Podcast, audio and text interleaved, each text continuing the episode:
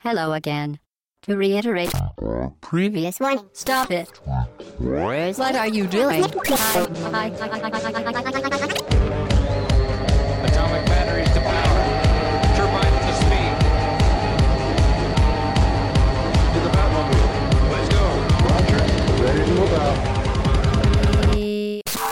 Au droite.fr, le podcast session 142. Nous sommes le dimanche 17 mai 2015 au matin et Shin m'a laissé le micro pour présenter ce podcast avec Mike. Salut Mike. Salut Hobbs, bonjour à tous. On est donc deux cette semaine pour parler, pour parler de quoi? On va revenir sur quelques jeux qui nous ont intéressés et qu'on est en train de faire. En commençant par Torren, qui est euh, un jeu brésilien euh, sur PC et PS4 que beaucoup ont comparé à Ico. hein. On verra si vrai. la comparaison euh, est possible. Euh, ensuite, Inside My Radio, un jeu qui mélange plateforme et jeu de rythme. On reviendra sur la saga du sorceleur, puisque vous n'êtes pas sans savoir qu'un petit jeu va sortir dans la semaine. Et tu l'as dit en français en plus. Ouais, c'est vrai. Un, un petit jeu qui s'appelle The Witcher. Donc, euh, pour ceux qui ont lu les 7 bouquins, on va peut-être vous en dire plus. D'ailleurs, à la fin, on reviendra peut-être euh, un peu pour vous spoiler, mais ce sera à la fin, en fin de podcast. On vous préviendra quand on va commencer à raconter des choses des deux premiers épisodes et peut-être des bouquins. Mais avant tout ça, comme d'habitude, on débute avec le débrief. Le débrief qui fait suite euh, à la chronique de Pipo sur X-Cave 1 et 2. Ouais. Alors lui, il avait chroniqué en version euh, américaine.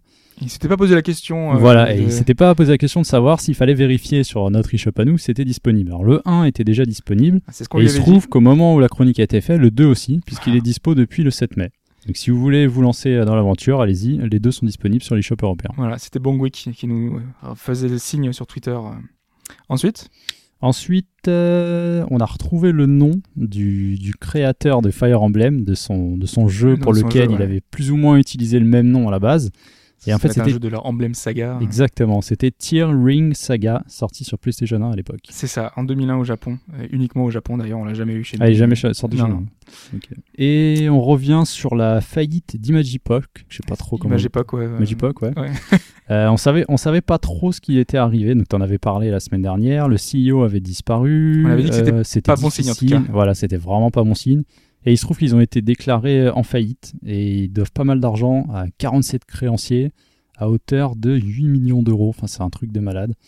Euh, ils ont pas, visiblement, d'après les analyses qu'on peut voir à droite à gauche, ils ont pas réussi à prendre le, le virage de sauter d'une plateforme à une autre. Ils étaient pas mal euh, sur PSP et finalement, ça leur aura pas servi. Ouais. Même si la machine marchait bien au Japon, ils n'ont pas réussi à sauter d'une plateforme à l'autre. Et finalement, leur dernier jeu, si je dis pas de bêtises, bah, ce sera Stella Glow, qui a Ouais. été repris par Sega. Pour la fin de l'année euh, sur 3DS. Ouais, c'est ça.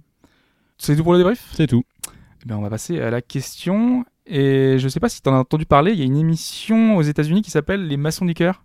Oh oui. c'est toujours n'importe quoi. Nous, on sait, enfin, l'émission passe sur, sur TMC là. euh, Chez nous, on a Marc Emmanuel, C'est ça, ouais, sur, sur TF1. tous ensemble. Donc, euh, en gros, pour ceux qui connaissent pas, euh, le concept, c'est un peu l'émission où on vient en, en aide euh, aux familles qui sont un peu dans le besoin. Les plus miséreuses possibles. Donc, Ouais. Des fois, on se demande, enfin, c'est c'est un peu la tristesse de l'émission, je trouve d'ailleurs, de trouver la famille la plus miséreuse possible pour lui faire une super maison incroyable. Ouais, mais le concept est pas. Enfin, Non, le concept est chouette, il y a des gens qui ont des besoin de gens, Il y en a ça. vraiment besoin. Mais c'est vrai que ça fait un peu chaud, euh, c'est un peu glauque. Quoi. Ouais. Et donc, pourquoi est-ce que je, je, je parle de cette émission Oui, qui n'a rien à voir avec les jeux vidéo Euh, Parce qu'en 2007, les téléspectateurs américains vont voir l'histoire de James Westbrook, un jeune garçon de 9 ans, handicapé, fan de jeux vidéo, et d'une licence en particulier. Et à l'issue de l'émission, la société en charge de ce jeu va faire quelque chose pour lui. Mais quoi? Donc là, je vais vous donner Je sais trois pas où t'es allé chercher ça. donc je dis vous parce que, euh, que j'ai commencé à dire euh, je vais vous donner trois réponses parce que c'est surtout euh, je, vous adresse à, m'adresse à vous parce que là euh, Mike est tout seul en face de moi donc ce serait pas drôle si je m'adressais à lui uniquement en essayant de le piéger euh, sur euh, des réponses. Mais chez vous, jouez comme, euh, comme TMDJC et les autres en répondant sur Twitter pour nous dire euh, quel choix vous avez choisi. Donc je vais donner trois réponses et sur ces trois réponses évidemment il y a un jeu en particulier euh, dont il était fan, une licence dont il était fan, dont la société a fait quelque chose pour lui. Alors, réponse A. Est-ce que James Westbrook a été invité à tourner dans une publicité pour Zelda Phantom Hourglass sur DS Réponse B. Est-ce qu'il a été intégré et modélisé comme personnage jouable dans Ratchet Clank Opération Destruction sur PS3 Ou réponse C, est-ce qu'il a été invité à Paris pour visionner en avant-première la série des lapins crétins? Voilà les trois réponses. Alors là, j'en ai aucune idée. je dirais Ratchet Clank quand même. Ratchet Clank Ouais, je sais pas, comme ça. J'ai vraiment aucune idée de- du truc, j'ai jamais entendu parler de ça. Enfin, que des, que des éditeurs ou autres fassent un petit geste pour des enfants handicapés, c'est déjà arrivé, mais cette histoire, j'ai jamais entendu. Voilà, donc chez vous, peut-être avez-vous la bonne réponse? Ne vous fiez pas à ma réponse. ou peut-être peut-être pas. Euh, en tout cas, donc la réponse, je vous la donne en fin de podcast. Il y a rien à gagner, hein, c'est pour euh, c'est pour le fun. Et puis on va passer à la première chronique sur Torren.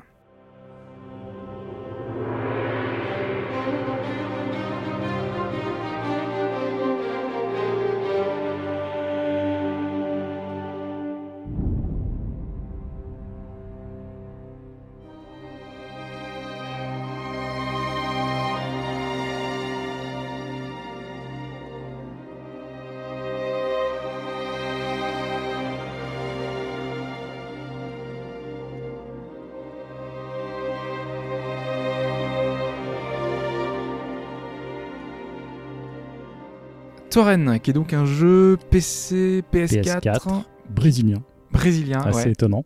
financé par le, il y en le a. gouvernement brésilien. Exactement, ouais, ça se voit direct euh, quand tu lances le jeu avec les logos. Ouais. Euh, c'est fait par Sword Tales. Et c'est vrai que tu l'as dit en introduction de podcast, ça fait penser à un Ico. C'est-à-dire que dans le déroulement, la façon dont ça va se passer, la façon de le raconter, il y a un côté assez poétique. Maintenant, il n'y a peut-être pas le talent de la team derrière Ico. C'est un de leurs, enfin c'est leur premier jeu. donc, Voilà, c'est le premier jeu, il y a une volonté derrière. Donc, euh, Torren, c'est quoi? Vous incarnez une, une petite fille nommée, enfin, nommée, c'est Moonchild, en quelque sorte. au fond de la lune. Exactement, euh, qui va devoir gravir une tour et euh, en fait l'histoire représente plus ou moins une sorte de cycle perpétuel euh, d'évolution puisqu'elle va grandir en même temps qu'un arbre. Euh, son- ses actions vont faire grandir un arbre qui va lui permettre d'a- d'aller jusqu'en haut de la tour et de vaincre un dragon qui a la particularité de pétrifier tout ce qu'il regarde. Avec un Euh, espèce de cri avec euh, tout autour de lui. c'est assez bizarre, en hein. noir. ouais. Pour ça, les, euh, les contrôles sont assez simples. Euh, il suffit de, bah, de déplacer le personnage. Il n'y a, même pas- il y a même pas de HUD en fait. Non, C'est ouais, hyper minimaliste. Euh, on va vous demander parfois de réaliser certaines actions, donc sur certaines pierres ou certains objets, un point d'exclamation va apparaître.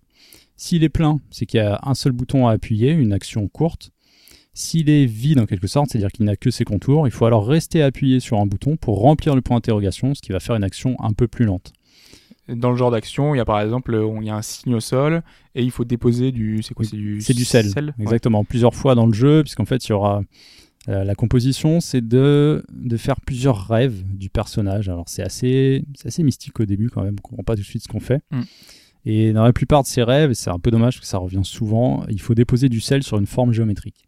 Ça ne sert pas à grand chose, ça déclenche juste une petite, euh, une petite cinématique, oui. C'est plus symbolique qu'autre chose en fait. c'est plus symbolique, qu'on- En fait, on fait certains signes qui représentent euh, différentes. euh, c'est presque une métaphore de, de, de plein de choses. Vraiment, on est dans un truc très ça, parce imagé. que les, euh. les signes euh, m'ont pas fait penser à quelque chose de particulier. L'histoire, en gros, c'est le passage de, de l'enfance à, Ouais, l'âge adulte. quoi. Donc, euh, au début, on est vraiment un bébé, on avance à quatre pattes jusqu'à arriver à avoir ce personnage euh, avec une épée, puisqu'on va pouvoir, dans les autres euh, actions possibles, se battre avec une, avec une épée. Voilà, une, action qui n'aura d'effet qu'une ou deux fois dans le jeu. Ouais. assez bizarrement d'ailleurs. C'est assez mal réalisé à ce niveau-là. Parce qu'il y a quelques petites créatures qui peuvent vous gêner, mais il n'y aura jamais trop de problèmes. La mort est jamais vraiment punitive, vous revenez rapidement au point précédent. C'est un jeu qui te prend beaucoup par la main, en fait. hein. Euh, On n'est pas dans un, dans un jeu avec euh, beaucoup d'action ou beaucoup. C'est vrai de- que c'est relativement fermé, Ouais. mais on comprend rapidement ce qu'on a à faire. Enfin, il y a des éléments euh, visuels assez... euh, pas, pas marqués, mais on sait tout de suite que si quelque chose est là, avec une couleur peut-être plus marquée qu'une autre, c'est qu'il y a quelque chose à faire avec. Ouais, une action. Et la particularité, c'est que chaque rêve a, oui, chaque rêve a une sorte de petit gameplay, on va dire. Il y a une petite astuce pour résoudre le puzzle. Il y en a une que j'ai trouvée relativement bien faite. Le reste, ça reste quand même assez anecdotique et je trouve que c'est, ça participe plus à peut-être montrer d'autres ambiances graphiques et visuelles. Parce que, Que- visuellement, on l'a pas dit, mais c'est absolument. Enfin, c'est c'est très, très, C'est ah, sympa. très joli, quoi. Techniquement, c'est quand même Voilà. vraiment pas fou. Euh, c'est vraiment même très moche, même je moche, dirais. Mais c'est visuellement qu'il y a euh, autre chose. Il y a, La direction artistique euh, qui est assez recherchée. il y a un filtre de couleur assez, Voilà. assez étonnant. Qui est assez bien foutu d'ailleurs. Ça change, ça change pas mal. Il y a un petit passage dans l'eau que j'ai trouvé assez sympathique. Alors après, les idées qui s'accrochent à tout ça sont pas toujours exceptionnelles, notamment sur la fin. Euh, je sais pas si tu vois l'idée où euh, pour voir justement les, les formes à remplir avec du sel, Ouais. il faut attendre un certain moment qu'elles soient éclairées. Je sais pas si tu te rappelles oui, de ce si, passage. si, ouais. Je trouve abominable ce truc. c'est un des pires puzzles que j'ai trouvé qui était, euh, qui était là, mis en place. Euh, Torrent, c'est ça. C'est-à-dire que c'est un jeu qui va prendre par, euh, plus par son ambiance et carrément moins par son système. Et c'est ce que je trouve vraiment dommage. en fait. carrément pas du tout parce que moi j'ai ça m'a un peu même gêné que le jeu euh, soit aussi imprécis parce que les sauts sont assez un peu Ce qui est, lunaires ce qui est d'ailleurs étonnant, c'est qu'au tout début du jeu, et c'est même conseillé sur la page Steam ou par les développeurs, on vous dit jouer avec la manette. Et vous comprenez tout de suite qu'il faut jouer avec la manette, puisque ouais. dans les menus, euh, avant de lancer le jeu, le curseur, alors bizarrement, j'ai pas compris, le curseur prend le pas sur le, sur le stick, donc Ouais. euh, haut ou bas. C'est-à-dire que si le curseur est bloqué sur une nouvelle partie, vous pourrez pas descendre avec le stick. Donc la, la souris, il faut la bouger, c'est assez bizarre. D'entrée de jeu, je me suis dit, ah, ok, il y a déjà En fait, un bug dans les il menus. faut pas utiliser le les touches directionnelles il faut utiliser le ouais le stick analogique en fait pour, Ouais, mais euh, ça, ça ne marche pas. Si tu laisses la souris dessus, moi, Ah, je si- pas souris- redescendre ah, en ok. fait. C'est comme si Ah, le, les menus le sont très mal curseur pensés, hein, C'est ouais. très mal pensé. Alors que dans le jeu, il n'y en a pas. Oui. Dans le jeu, il n'y a pas d'inventaire, ça, faut le dire aussi. On, on- on débloque, alors c'est bizarre parce qu'on débloque euh, une arme, on débloque une cote de maille, mais il n'y a pas de gestion en fait. Et Surtout qu'on façon- voit les trophées, enfin les trophées succès, euh, et tu vois la liste et ils te disent que tu vas pouvoir récupérer une, une épée, un truc. C'est vrai que moi aussi je pensais qu'il y aurait Oui, un truc Je pour. pensais que euh, ça irait un peu plus loin ouais. à ce niveau-là. Le seul truc, à la limite, le seul qui synthétise un peu euh, le système du jeu, c'est euh, la fin. Euh, Quand tu arrives en haut de la tour, Ah oui, tu qui cumules un peu certains Ouais. petits éléments. Ça fait un peu de la peine de se dire que le, système de jeu, même s'il est très simple, et finalement si on le compare à Ico, c'est relativement simple aussi, Mm. mais ça fonctionne. Ici, ça ne fonctionne pas. Et tu le disais, les sauts, mais c'est infernal. Ouais, quoi. ouais. Juste euh, une petite parenthèse euh, à rapport à Ico. Enfin, c'est juste le côté en fait euh, rêverie, le côté. Oui, c'est ça. C'est visuel c'est vraiment une, une, volont- une narration euh, très visuelle, Ouais. très sonore aussi. La bande son est relativement réussie. Avec très peu d'indications. Euh, ouais, la, la- la bande son est superbe. Euh, et après, ouais, tu parlais des mécaniques. Mais moi, c'est vrai que ça m'a posé un problème parce que il y a certains jeux qui se veulent, euh, bah, on va dire euh, simples comme un Journey, qui ont des mécaniques qui sont extrêmement simples et qui sont efficaces parce que finalement, le peu qu'on te demande, euh, euh, c'est quasiment euh, tu vas tout droit et t'avances et tout le reste euh, ça te prend. euh, Si ça te ne gêne gêne pas, pas, voilà. ça fluidifie un peu la narration. Alors que là, limite, ils ont voulu intégrer des phases de gameplay un peu plus complexes, on va dire, avec euh, certaines phases où il va falloir en faire un peu d'infiltration, éviter certains ennemis, ou alors taper sur des monstres. Euh, et elles sont moyennement faites, ou même voire, moi, Ouais. j'ai trouvé même très mal faites. Très mal fait. Et quand tu Donc, tapes sur euh, les monstres, tu le sens pas. Ouais, c'est ça. T'as l'impression de pas porter un coup et le monstre, euh, une fois je l'avais touché, je m'en suis pas rendu compte. Il est resté parce que visuellement c'était assez mal. Il n'y a pas d'indication visuelle Il qui y a te- pas d'indication, il a disparu et je me suis dit ah bah je l'ai peut-être tapé en fait. Ouais, c'est très bizarre de ce côté-là. euh, tu, te dis, est-ce que c'est, enfin, comment est-ce que ça a été fait, quoi? T'as vraiment l'impression de voir un jeu amateur de ce côté-là, euh, Ouais, le, coup, les coups, les sauts. Du coup, c'est un peu, un peu dommage parce que c'est ce dommage parce bonnes que idées sinon. Oui, sinon il y a des idées assez sympas. C'est c'est que c'était pas, ça avait pas l'air hyper difficile à mettre en place, mais c'est mais c'est pas bien fait. Les, les sauts c'est relativement euh, il y a pas mal. Il y a pas mal de petits bugs aussi de blocage euh, en montant des escaliers puisqu'on le rappelle c'est une tour donc il y aura pas mal de choses à, à escalader. Je me suis retrouvé bloqué par un mur invisible. Ah. Euh, je suis je suis sauté dans le vide aussi parce que je pensais pouvoir passer sur un côté.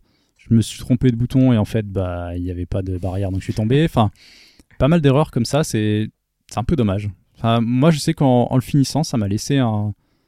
Bah, ça m'a pas laissé une bonne impression, quoi. Malgré, malgré la petite histoire assez sympathique, la musique, et même l'histoire, euh, rester dans le générique, parce qu'il y a des éléments supplémentaires qui, qui vont montrer un peu ce qui tourne autour de cette histoire-là.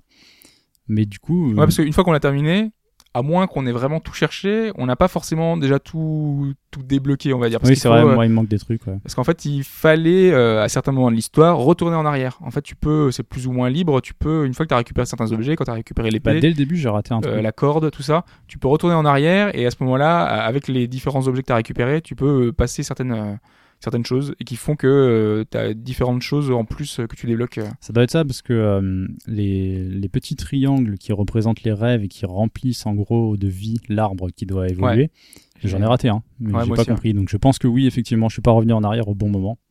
Mais voilà, pareil, il n'y a pas d'indication. Après, c'est à vous d'explorer un petit peu. Euh, Bon, c'est pas bien grand, hein, mais il y a- Ouais. y a c'est pas bien long non plus, hein, parce que le jeu se termine en quoi 2-3 Ouais, heures, non? Sans forcer, j'ai dû mettre euh, 2h30. Ouais, c'est ça. Euh, en sachant qu'à la fin du jeu, on recommence, euh, ouais, on recommence directement. Ouais. Puisque en fait, bon, ça, ça répète le cycle qui est dans le cycle en quelque sorte. On peut refaire le jeu. Personnellement, je ne le referai pas. Mais, euh, mais voilà, après, c'est pas bien cher en même temps. Donc, c'est c'est 10 Oui, euros c'est sur 10 Steam. euros le tarif officiel et sur, euh, c'est sur, c'était Nouvem. Ouais, sur Novem, ouais. Sur Nouvem, en fonction du taux de change, euh, vous pouvez le trouver à 6 euros. Voilà. Donc si vous avez, pourquoi pas, deux heures à tuer, envie de changer un peu de style, allez-y, mais moi j'aurais du mal à vous le conseiller quand même. Ouais, c'est vraiment les, les gameplays, si vous êtes un peu euh, à cheval sur euh, un truc assez précis, c'est vraiment dommage. Après, il y a- il y, a plein de jeux où ça fonctionne, même si le gameplay est un peu bancal, t'arrives à passer outre parce que la musique, là en l'oc- en l'occurrence, elle est superbe. Ouais, bien fait. Euh, Enfin, elle va bien avec le, avec le style, même si c'est un peu dommage parfois qu'elle se lance, la façon dont elle se lance pendant le temps de, le temps de chargement, t'as une espèce de, de bruit de cascade et une espèce de coupure nette, c'est un peu dommage. Oui. Il y a pas un espèce de transition fluide, bien voilà, ouais. Bon, c'est vraiment du détail. Hein. C'est juste le premier truc qui m'est venu à l'esprit parce que le jeu est pas bien long, donc du coup tout ce qui t'accroche un petit peu, enfin moi ça à la fin du jeu c'est dommage, c'est ce qui me restait en tête en fait. Par exemple le dernier boss. euh, j'ai mis du temps à comprendre comment il fallait le battre. C'est- ça m'a, ça m'a pas tilté et c'est pas simplement euh, j'avance et, et je vais lui donner un coup. Il va falloir aider un autre personnage. Euh, et à un moment clé, euh, du coup, tu t'es obligé de recharger le boss tout depuis le début. Donc du coup, euh, chaque fois tu recommences, tu recommences. Ça a fini par m'énerver. Après, t'as des paliers. Ouais, Enfin, en vrai. gros, il y a trois, il y a trois phases pour battre ce boss. Après, t'as des paliers, donc, euh, mais c'est lent, c'est très lent euh, à avancer. Il faut se poser, la hop, chose. recommencer. C'est lourd, c'est très lourd. Et c'est vrai qu'en fin de partie, euh, j'avais pas joué longtemps, mais tu sens la lourdeur de tout ce qui ne fonctionne pas en fait. Et ça laisse, pour moi, ça laisse une mauvaise expérience au final, malgré le fait qu'il soit plutôt joli, réussi visuellement, et avec une ambiance sonore relativement chouette. Malheureusement, enfin pour nous ça l'a pas fait, donc Ouais, c'est- un peu dommage. Et il y a une version, une version complète, plus complète sur PC à 12,99€. Vous avez l'OST avec. Qui, ouais, qui peut valoir le coup hein, parce qu'elle est vraiment pas mal du tout. Il y a aussi une version PS4, on l'a pas dit, hein, c'est sur euh, Oui, PC et Le Même PS4. tarif, 9,99. Par Ouais. contre, euh, je crois pas qu'il y ait la version bonus, enfin la version spéciale sur PS4. Je l'ai pas vu en tout Ouais, cas. moi non plus. Ouais. Mais en ce moment là, enfin si on est PS Plus, c'est 8,99€ pour ceux qui ont donc du coup. Oui, en euh, plus, c'est 10%. ouais. Très bien, et ben on va passer à l'actualité de la semaine.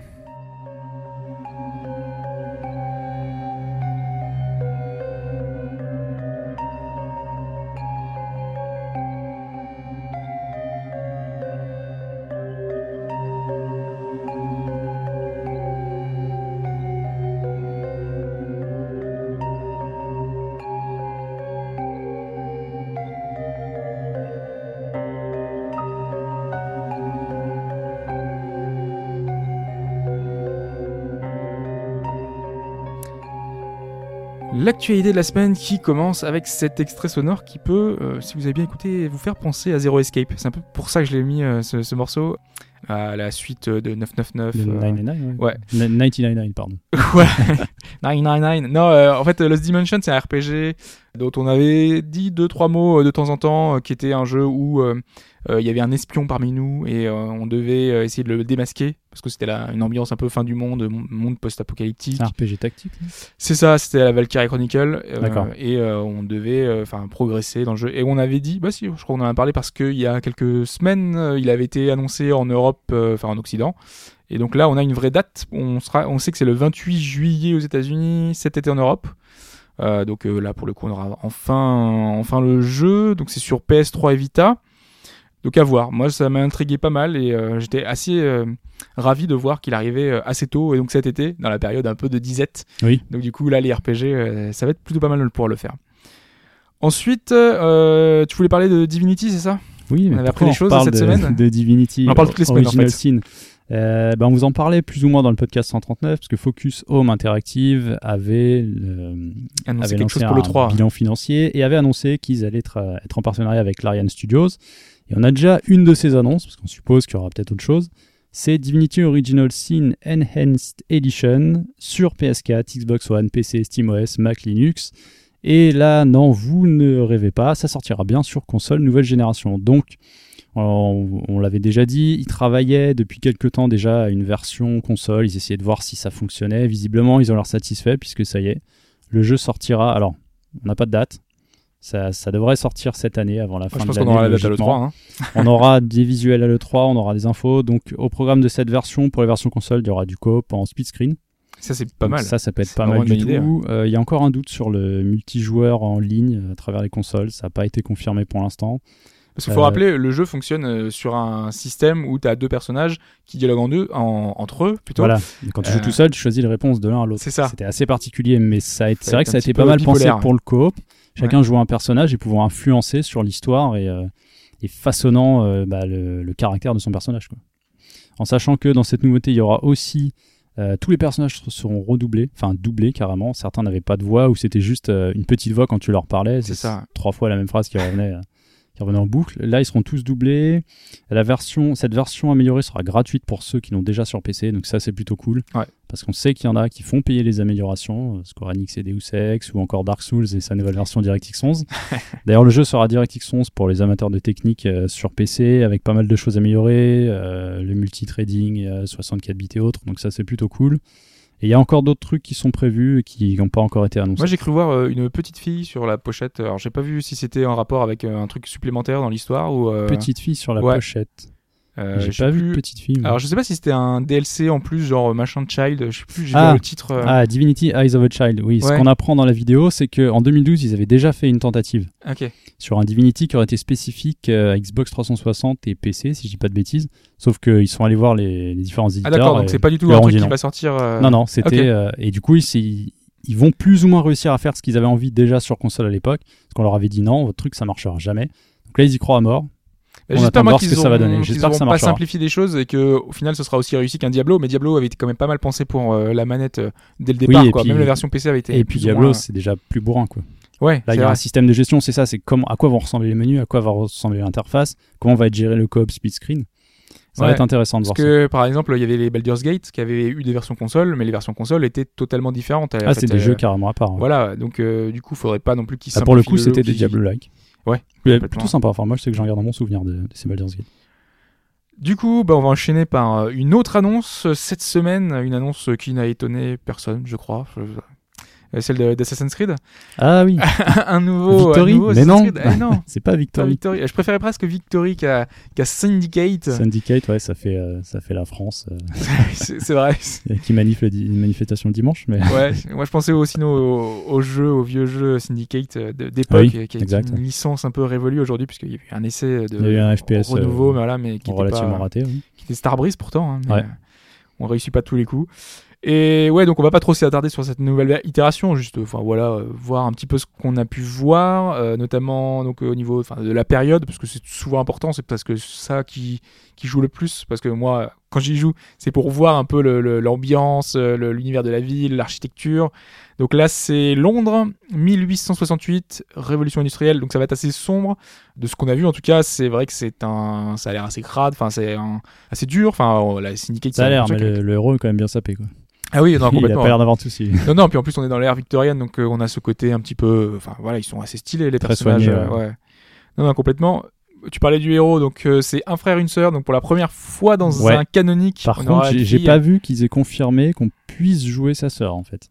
De ce que j'ai vu, ça a l'air d'être. Enfin, Bah, de ce qu'avait qu'ils le mettent en avant pour l'instant, Ouais. elle lui donnera des conseils dans sa quête, mais A il priori, faut qu'elle soit jouable, quoi. je pense que dans l'histoire, on a des moments où elle va, on va pouvoir jouer avec elle, euh, avoir des phases un peu différentes. euh.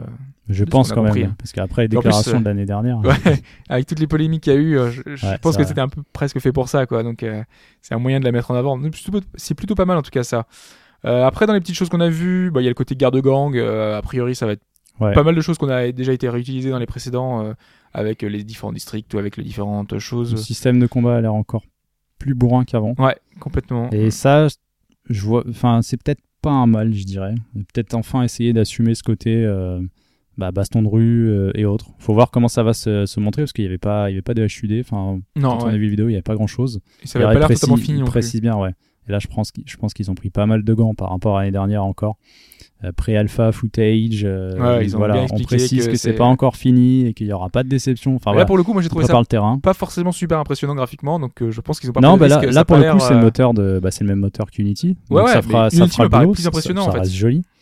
Parce que Oui, peut-être, peut-être que certains points sont aussi, pas donc, encore finis. Mais euh, en tout cas, ça, ça me- visuellement, moi j'avais vraiment l'impression de voir un truc moins beau, on va dire. Donc, euh, Possible, mais Peut-être peut-être parce qu'il manque encore deux trois effets, peut-être en train de, de finaliser Ouais, peut-être le peaufiner, système de jeu et après euh, optimisation le reste se fera sur la fin. Euh, moi, un petit truc qui m'a un petit peu, euh, qui m'a un petit peu dérangé, c'est la course en calèche, quoi. Parce qu'on a vu la dire, possibilité le- de, de ramasser une calèche bah, à la GTA en fait. Ouais. Tu chopes la calèche, tu vires le type.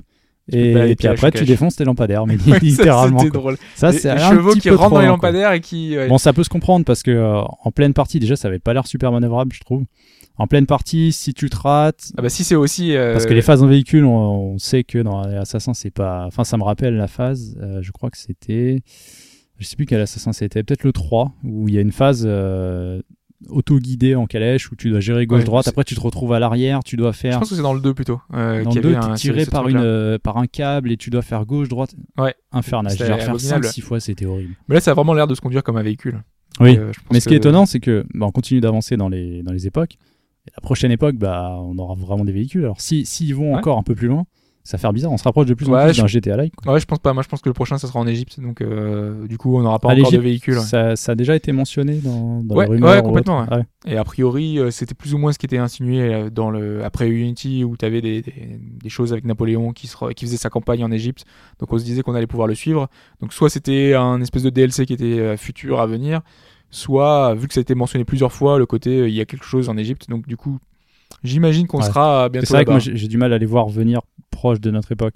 Ouais, moi non plus. Hein. Enfin, je, vois pas quoi- je vois pas ce qu'ils feraient en fait, puisqu'ils ont, enfin, ils ont déjà plus ou moins un jeu, un jeu dans ce genre-là, même si c'est pas tout à fait la même chose. Ils ont leur Watch Dogs, qui est déjà dans un monde actuel. C'est vrai.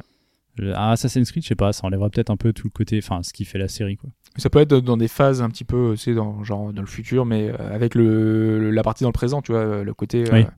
Ce moment-là, ils peuvent jouer là-dessus, mais. Oui, alors il ferait, ouais, voilà, il ferait carrément l'inverse. On Ouais. va euh, 3000 ans plus tard, enfin, je sais pas, j'en sais rien. La civilisation a disparu, c'est un monde voilà. post-apocalyptique.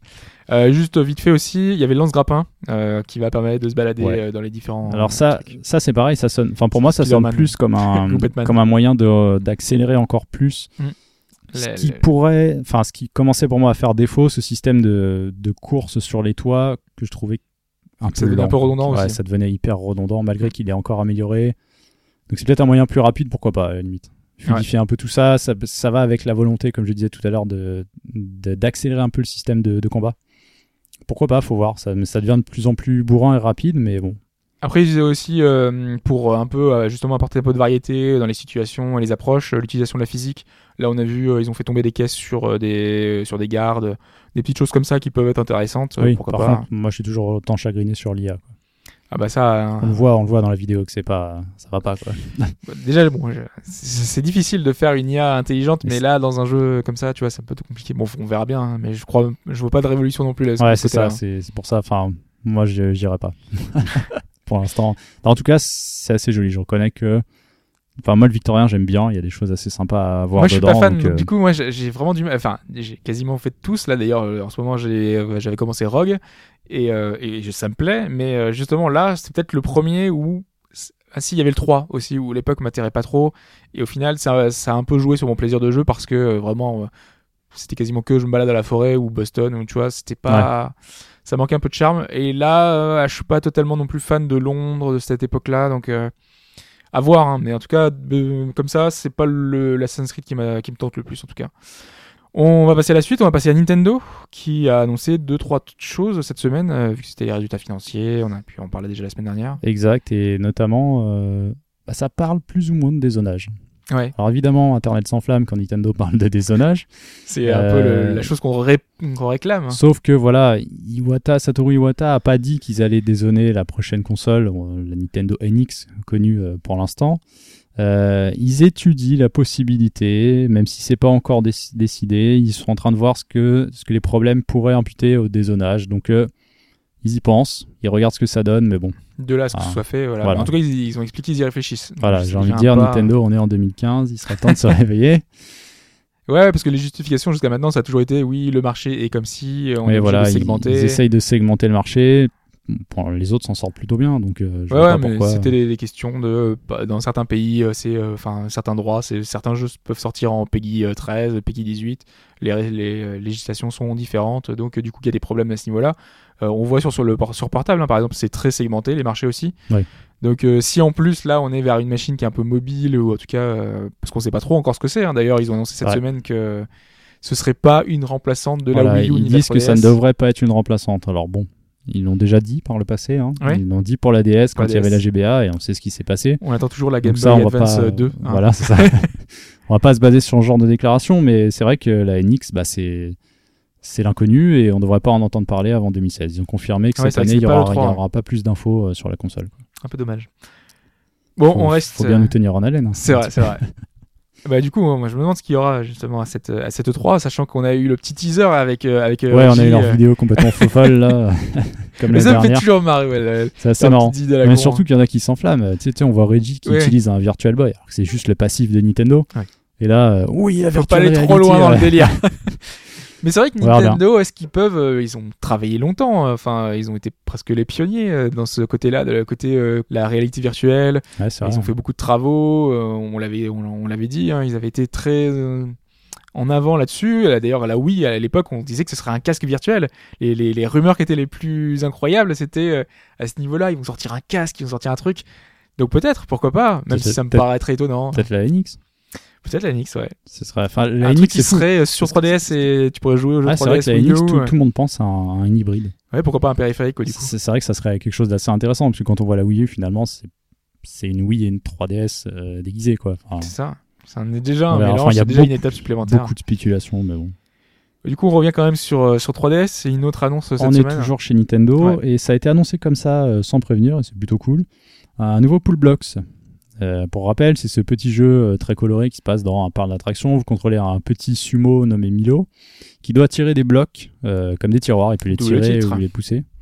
Parce que c'est pull block. Enfin, pour le... Oui, exactement. les tirer ou les pousser pour ensuite euh, se créer une sorte d'escalier et atteindre le drapeau qui est en haut de, de la structure. Alors la particularité c'est que vu que ça ressemble à des blocs et plus particulièrement des, des blocs de pixels, c'est qu'on peut dessiner ses propres niveaux. Ouais, quand on pousse les, les blocs, euh, du coup, euh, se mettre en avant certains euh, Exactement, éléments. et, ça fait sur que- 3DS, ça utilise justement la 3D, donc Ah ça bah c'est plus plutôt intéressant. On tourne autour, on voit comment aborder le, sujet.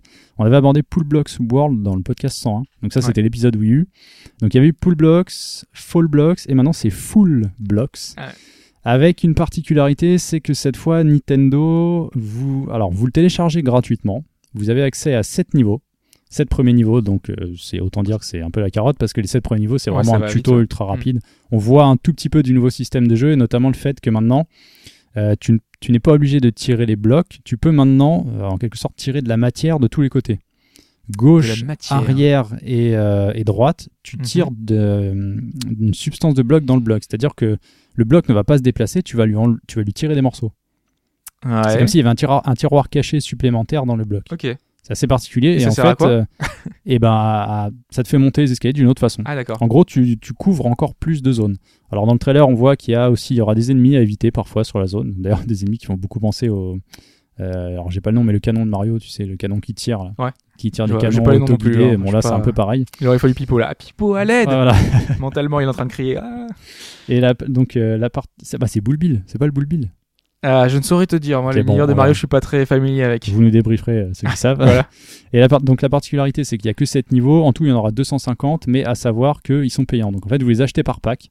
Le premier pack, la récré animée, c'est 100 niveaux, 4,99. Ensuite, les trois autres, c'est 2,99€. Donc le total fait un tout petit peu moins de 14 euros, mais bien Ouais. sûr, si vous achetez tout d'un coup, c'est Il y a 9,99. Une offre, ouais. Donc 250 niveaux pour moins de 10 euros. C'est Ouais, à peu près reste les prix de l'ancien, ça reste Mm. correct. En sachant que euh, si vous faites tous les niveaux, il y a encore 10 niveaux supplémentaires à débloquer. euh, et chaque parc a un thème, notamment le dernier, c'est- ils l'appellent euh, l'Expo Rétro, c'est lié à Nintendo en fait. Mais il est totalement nouveau en tout cas le jeu. Ça, c'est totalement nouveau, il y a pas mal de, de nouveaux niveaux, de nouveaux systèmes. Alors on les voit pas tout de suite, en fait on les apprend dans le trailer plutôt que dans le jeu, parce que comme je l'ai dit, les 7 premiers niveaux, euh, Ouais, c'est vraiment le côté. un euh, élément, tu vois pas grand chose. Il est dispo déjà là? Ouais, en tu fait peux, ouais. En fait, il a été. Quand est-ce qu'il est sorti au Japon? Le mercredi, je crois. Et le lendemain, comme ça, j'ai vu sur Twitter, Nintendo annonce un nouveau Full Blocks. Bon, bah, voilà, c'est fait. Ah, non, c'est bien. Petite annonce surprise. Ouais.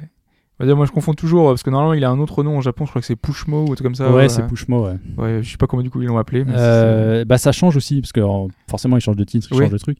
Mais je l'ai pas, là, j'ai- Ouais. j'avoue que. Non, non, mais c'est juste. euh, Parce que je confonds toujours, je sais jamais lequel est le, le- nôtre de nom. Et je crois qu'aux c'est en Europe. États-Unis euh, aussi, ils ont pas tout à fait le même nom. Enfin, ou c'est le petit personnage qui a un nom encore différent. je crois. Ok. Alors, euh, une autre annonce cette semaine, mais qui n'a rien à voir avec Nintendo cette fois, avec euh, des dinosaures a priori. Ouais. Parce que j'ai pas du tout vu là. Je- Ça s'appelle Ark Survival Evolved. Alors. On avait parlé de Turok hein, ces, ces derniers temps, Oui. euh, avec une possibilité de retour, mais là, du coup, c'est Ça n'a pas rien à voir. C'est pas même les euh, anciens devs de Turok. Stu- Studio Wildcard, non, même pas. Ah. C'est encore un nouveau jeu de survie. Alors, c'est vrai qu'il commence à y en avoir pas mal. Ouais. Ces jeux de survie où vous êtes lâché, vous avez Ah, rien. c'est ça, c'est encore le truc avec du craft, tout ça. C'est le principe, ouais. Sauf que là, vous êtes sur une île. Alors, visiblement, vous êtes largué sur une île avec d'autres gens. Donc, il y a une composante multijoueur dès le début. Euh, possibilité de créer, de créer un avatar masculin, féminin avec quelques particularités. Mais au début, vous commencez. euh, multijoueur, enfin, Apparemment, euh, c'est ouais. persistant. ouais. Euh, C'est le côté un peu Arma, enfin, pas Arma. mais, euh, Oui, c'est ça. Enfin, il y aura pas, il y aura peut-être pas 300-400 joueurs, mais euh, par zone, il y aura au moins euh, une bonne quantité de joueurs. sinon, les dinos, ils vont être vite zigouillés, quoi. S'il y a Voilà, 200 parce que c'est un monde où il y a pas mal de dinosaures. Alors, au début, vous commen- visiblement, vous commencez en slip. Et ensuite, vous récupérez une hache et vous commencez à crafter. Ensuite, la possibilité de dompter des dinosaures. Alors, il n'y aura pas que des dinosaures. On voit qu'il y a une espèce Carrément. de scorpion géant, des dragons. Enfin, ça learn un peu autour de tout ce qui existe.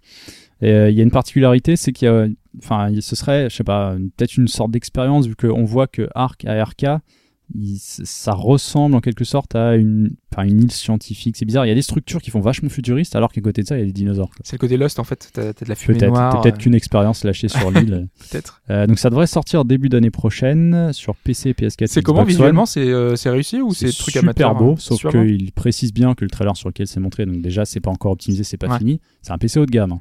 Ah. Oubliez pas, hein, vous aurez peut-être pas ça sur vos, sur vos consoles hein, et sur votre PC si évidemment vous n'êtes pas équipé. Euh, donc ça arrivera en early access euh, le 2 juin sur PC. Ça aurait été tout dans. Donc pas utilisé. euh, Et c'est assez étonnant, d'autant plus que ça fait que 7 mois qu'il est en développement. Donc il est visuellement, il est en tout cas déjà bien avancé, c'est relativement soigné.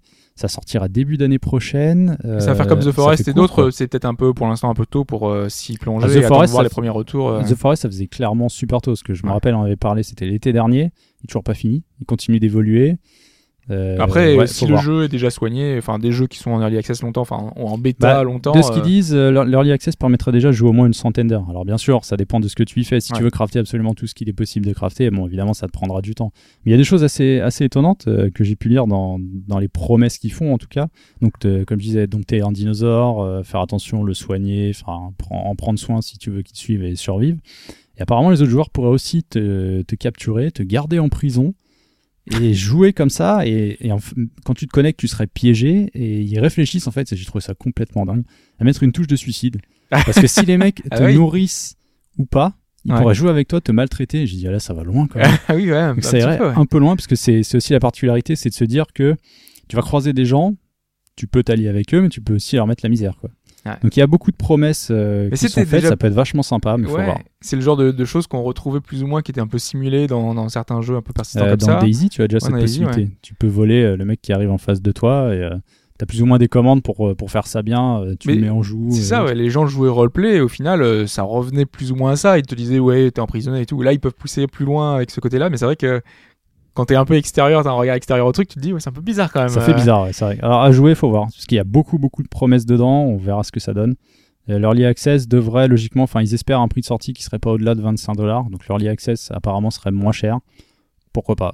Après, il faudrait une compati- se méfier. Enfin, compatibilité les early euh, access. Oculus euh, avec. euh, c'est le- fait, en fait. Ah ouais? J'ai pas précisé. Il a été pensé pour ça en fait. Donc dès qu'il sortira, Oculus est confirmé, Morpheus est Parce que confirmé. moi, ça m'a fait penser à la petite démo qu'on avait vue. C'était euh, des Allemands de Crytek, tu sais, qui avaient fait une démo où t'étais avec des œufs. Ah ouais, t'es dans le Euh, nid euh, de voilà, l'œuf t'es de dans le nid euh, des dinosaures et là, il y a des dinosaures qui arrivent. C'était énorme. C'est dommage parce qu'on l'a pas vu avec un casque sur la tête, mais ça doit être assez chouette. Ouais. Mais tu, déjà, rien qu'à voir, déjà, tu tu t'imagines, euh, tu te dis le, dinosaure qui te T-Rex, renifle ouais, et tout. ouais, ouais. C'est le côté euh, Non, assez pas, donc pas mal, pas mal de promesses. Et si vous Ouais. aimez les dinosaures, les univers un peu, euh, puis les systèmes de craft comme ça, les jeux de survie, parce que c'est vrai qu'il y en a, il y en a beaucoup les jeux de survie. Ouais, il commence à y en avoir pas mal.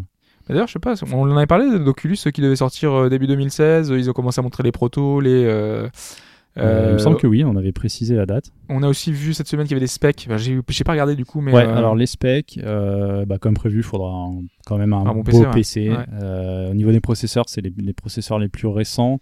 Ça doit être les 4000 chez, euh, chez Intel et AMD. J'ai pas les chiffres. Ouais, mais donc il faudra une bonne machine. mais au niveau des cartes graphiques, euh, Mais c'est étonnant venant, parce que normalement, c'est vu que c'était racheté par euh, Facebook, on se disait que ça pourrait être un truc. euh, Après, c'est peut-être pour utiliser en, en utilisation il- optimale, quoi. Bah c'est euh, ça en fait, c'est qu'ils confirment en fait ce qu'ils veulent, c'est que euh, comme, comme on le disait, il faut que ça tourne à 90. euh, Voilà, 90 et sur les jeux un peu 90 images exigeants en direct. Il y a une faut- résolution clé et en fait pour eux la résolution ne pourra pas être déplacée parce qu'ils veulent que tout le monde se mette au même niveau. Déjà c'est une résolution optimale pour que tu pas de gêne. Ouais. Et il faut que tout le monde bosse dans le même objectif. Sinon il va y avoir des disparités et ça Ouais, servira à rien. Quoi. Non, Donc c'est pour ça qu'il y a une, une config minimum qui est relativement musclée. Enfin actuellement c'est le genre de config que vous pouvez trouver aux alentours de 900 1000 euros. Quoi. Ça reste sans l'écran. Faut Ah rappeler bah que oui. c'est une config PC. Donc oui pour l'instant l'Oculus et les autres, hein, euh, peut-être le HTC Vive euh, et Peut-être un peu moins que produits. 900 000 euros, je pense, hein, mais. euh, Il y a moyen de baisser encore. Ouais. hein. Là, c'est vraiment si tu optimises que tu fais quelque chose de bien, bien aéré, bien refroidi. Mais ouais, ça demande un certain investissement. ouais. On va passer au focus de l'actu. Focus de l'actu sur. Alors, on va un peu introduire ça en expliquant un peu le contexte. On a appris cette semaine que dans Fire Emblem If, donc la suite de Fire Emblem Awakening, enfin suite, en tout cas c'est euh, le jeu qui se passe en même temps, mais en même temps euh, un peu à côté, un peu dans l'univers en tout cas de, de Fire Emblem Awakening. Donc, ce qu'on a appris et qui a un peu fait parler, c'est que les armes ne seront plus utilisables seront utilisables à l'inverse, à l'infini. C'est-à-dire qu'avant, il y avait une espèce de durabilité qui Ouais, faisait que euh, les armes étaient utilisables. Tu pouvais avoir une arme légendaire de fou Voilà, et la péter en trois rounds. Quoi. et t'étais un peu dégoûté. Il fallait en retrouver, donc le jeu était plus ou moins bien fait pour que tu puisses en retrouver une. Euh, C'était pas limité à un seul exemplaire. Et l'arme super ultime, tu pouvais la retrouver plusieurs fois. Même si c'était plutôt rare, parce que justement, c'était une arme ultime. Donc du coup, tu Oui, t'avais bah oui. pas en c'est vrai que c'est un drôle de concept. Moi, je trouvais que c'était quand même un drôle de concept à la base. De te dire, ah, j'ai l'arme légendaire, mais en fait, je vais Mais pas la garder longtemps. c'est un, c'est pas mal aussi, une un forme- système qui est comme ça depuis, le- depuis les premiers vrai. Fire Emblem. Donc, euh, bon, voilà, c'était un système où tu avais 20 utilisations, comme dans certains jeux où tu avec les sorts, où tu as un parchemin. Un parchemin, tu peux utiliser que 10 Ouais, fois, exact. 20 Ou- fois. Ou même, euh, bah, c'est pas dans Dark Souls qu'il y a une. Bah, Il y a la durabilité dans Dark Souls, ouais. sur les Ouais, armes, complètement, qui fait que euh, tu es obligé d'aller le réparer. Mais tu avais un moyen de le réparer en fait. C'est vrai que c'était un peu. Oui. Un moyen de changer ça, c'est vrai que tu aurais pu Oui, il y a pas mal, il y a pas mal de jeux euh, où tu peux réparer euh, ces choses-là. Oui, c'est vrai, exact. Et là, il n'y avait, pas- il y avait pas ça. Tu avais un sort qui permettait de le faire, mais il arrivait très tard dans le jeu et euh, c'était limité, c'était assez compliqué. Donc, euh, Et ils ont pas lié ça à un mode de difficulté. Et justement, ouais, ça aurait pu être limité à. Parce que ça, ça me ressemblait logique ouais. qu'ils disent par exemple on a encore un nouveau mode de difficulté, on enlève la durabilité ou tu le modules comme tu veux, puisque le précédent avait déjà cette possibilité. Ouais, Donc là, non, c'est une volonté générale. quoi. complète. Voilà, ce sera sur tous les modes de difficulté, tu auras ça. Parce que ouais, ils avaient réglé ça, enfin réglé notamment la, la possibilité de. Parce que quand un personnage meurt dans Fire Emblem, il meurt définitivement. Oui. Donc euh, ils avaient réglé que en difficulté facile, euh, du moins, tu puisses euh, jouer dans. Enfin, c'était le mode, du coup, ils appelaient ça le mode classique, où tes personnages pouvaient mourir, et le mode, euh, je sais plus exactement le nom, ça doit être normal, quoi, ou, ou, euh, enfin, ou débutant, où euh, justement tes personnages, ne, à la fin d'un combat, quand ils étaient morts, eh ben, ils, ils, euh, ouais. voilà, ils étaient simplement grièvement blessés, donc du coup ils pouvaient revenir et t'avais pas à t'inquiéter et recharger le combat comme on le fait euh, quand on fait un Fire Emblem. En tout cas, c'est comme ça qu'on le fait, quoi. Et, et c'est ce côté-là qui était un peu, enfin, qui nous faisait se poser la question où euh, les joueurs, quand ils ont des demandes un petit peu sur ce type de, parce que c'était revenu souvent, hein, il y a beaucoup de joueurs qui trouvaient, bah, comme tu l'as dit toi- toi-même, euh, tu trouvais ça un peu bizarre. Beaucoup de gens étaient un peu, euh, se disaient, voilà, c'est un truc qui est pas agréable dans le jeu parce que euh, tu te dis que tu as une super arme et cette arme tu vas pouvoir l'utiliser que 5 fois et 5 fois c'est c'est pas beaucoup. Du coup tu es obligé de récupérer une autre arme euh, de changer tout le temps revenir dans ton inventaire pour pouvoir euh, rééquiper totalement euh, ton personnage c'est un peu contraignant donc du coup euh, voilà c'est dommage il y a ce genre de, aussi de remarques euh, dans The Witcher à la fin de The Witcher 2, euh, euh, CD Projekt avait demandé ce que les gens voudraient bien changer. Et une des choses qui revenait le plus souvent, c'était le, le côté, euh, le poids, euh, ce que pouvait Ouais, qui, équiper qui donne euh, une Geralt. limite à l'inventaire, euh, Ouais. qui est propice à beaucoup de RPG occidentaux déjà Complètement, ouais, c'est existant même dans Skyrim, euh, tous les, dans beaucoup de RPG où tu as cette quantité d'objets, ce poids, qui fait qu'un un personnage ne peut pas porter euh, plus d'un certain, certain nombre d'objets. Euh, quoi. C'est Dans Diablo, c'est légèrement différent puisque c'est euh, c'est au nombre de cases et d'agencements. Ça, c'est pas, c'est pas mal lié au bah, plusieurs Diablo-like, justement. Une gemme qui va prendre un carré, euh, une dague qui en prendra deux et autres. Donc ça, c'est une gestion un peu différente. Ouais, même si euh, au final ils ont fait des ajustements même dans Diablo. hein. Enfin, le, le nombre de potions euh, aujourd'hui dans Oui, un Diablo vrai. 3, euh, c'est euh, tu peux porter euh, 100 potions sans souci. Alors qu'en réalité, euh, je sais pas où tu les, mais les 100 potions hein, derrière, euh, faut avoir une, euh, une carriole derrière toi pour avoir les potions. Donc euh, c'est un peu dommage. Faut, quoi. faut pas coller à la réalité. Ouais, mais le but quand même, c'est ça normalement, c'est de se dire, euh, En fait, C'est pas logique le d'avoir, but, c'est de, je pense que c'est de, de te faire faire des choix. Ouais. Pour te forcer à utiliser. Enfin, en fait, je m'en suis rendu compte récemment, enfin plutôt récemment avec Dragon Age Inquisition.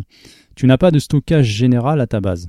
Ils l'ont rajouté dans l'un des derniers patchs qui est sorti parce qu'il y a eu pas mal de demandes, je pense. Ouais. Et sur toi, tu as là, au début, je crois que tu commences avec 60 de. Alors, c'est pas un poids, c'est-à-dire que chaque objet coûte 1.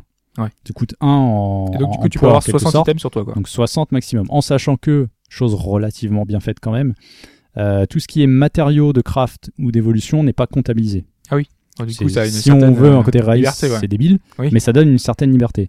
Alors après, en fonction de tes, euh, tes possibilités d'évolution, tu peux augmenter cette euh, capacité jusqu'à 90.